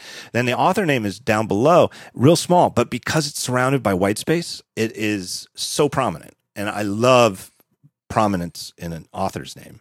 Like it's because that's to me is the whole point of the Take Control series is that they're not just churned out. These are like the best writers in our racket who do these things.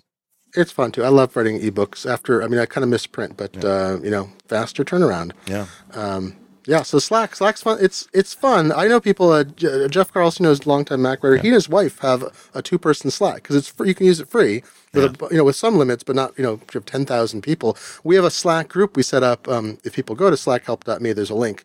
Uh, it's a public Slack team that anyone can join who just wants to understand what Slack is like without having to set one up. So it's for it's called Slack Bits, and we're having discussions about Mac stuff, but also Slack help, and it's great. We got several hundred people joined who just they wanted a place to go with no overhead, and because um, it takes five minutes to set up a Slack team, but you have to set one up and you're dealing with it. Yeah. So um, I like, there's a lot more. So my very last point, a lot more public Slack teams starting, like this one for Mac admins. There's a bunch mm. of them. I keep hearing about private ones that have hundreds or thousands of people.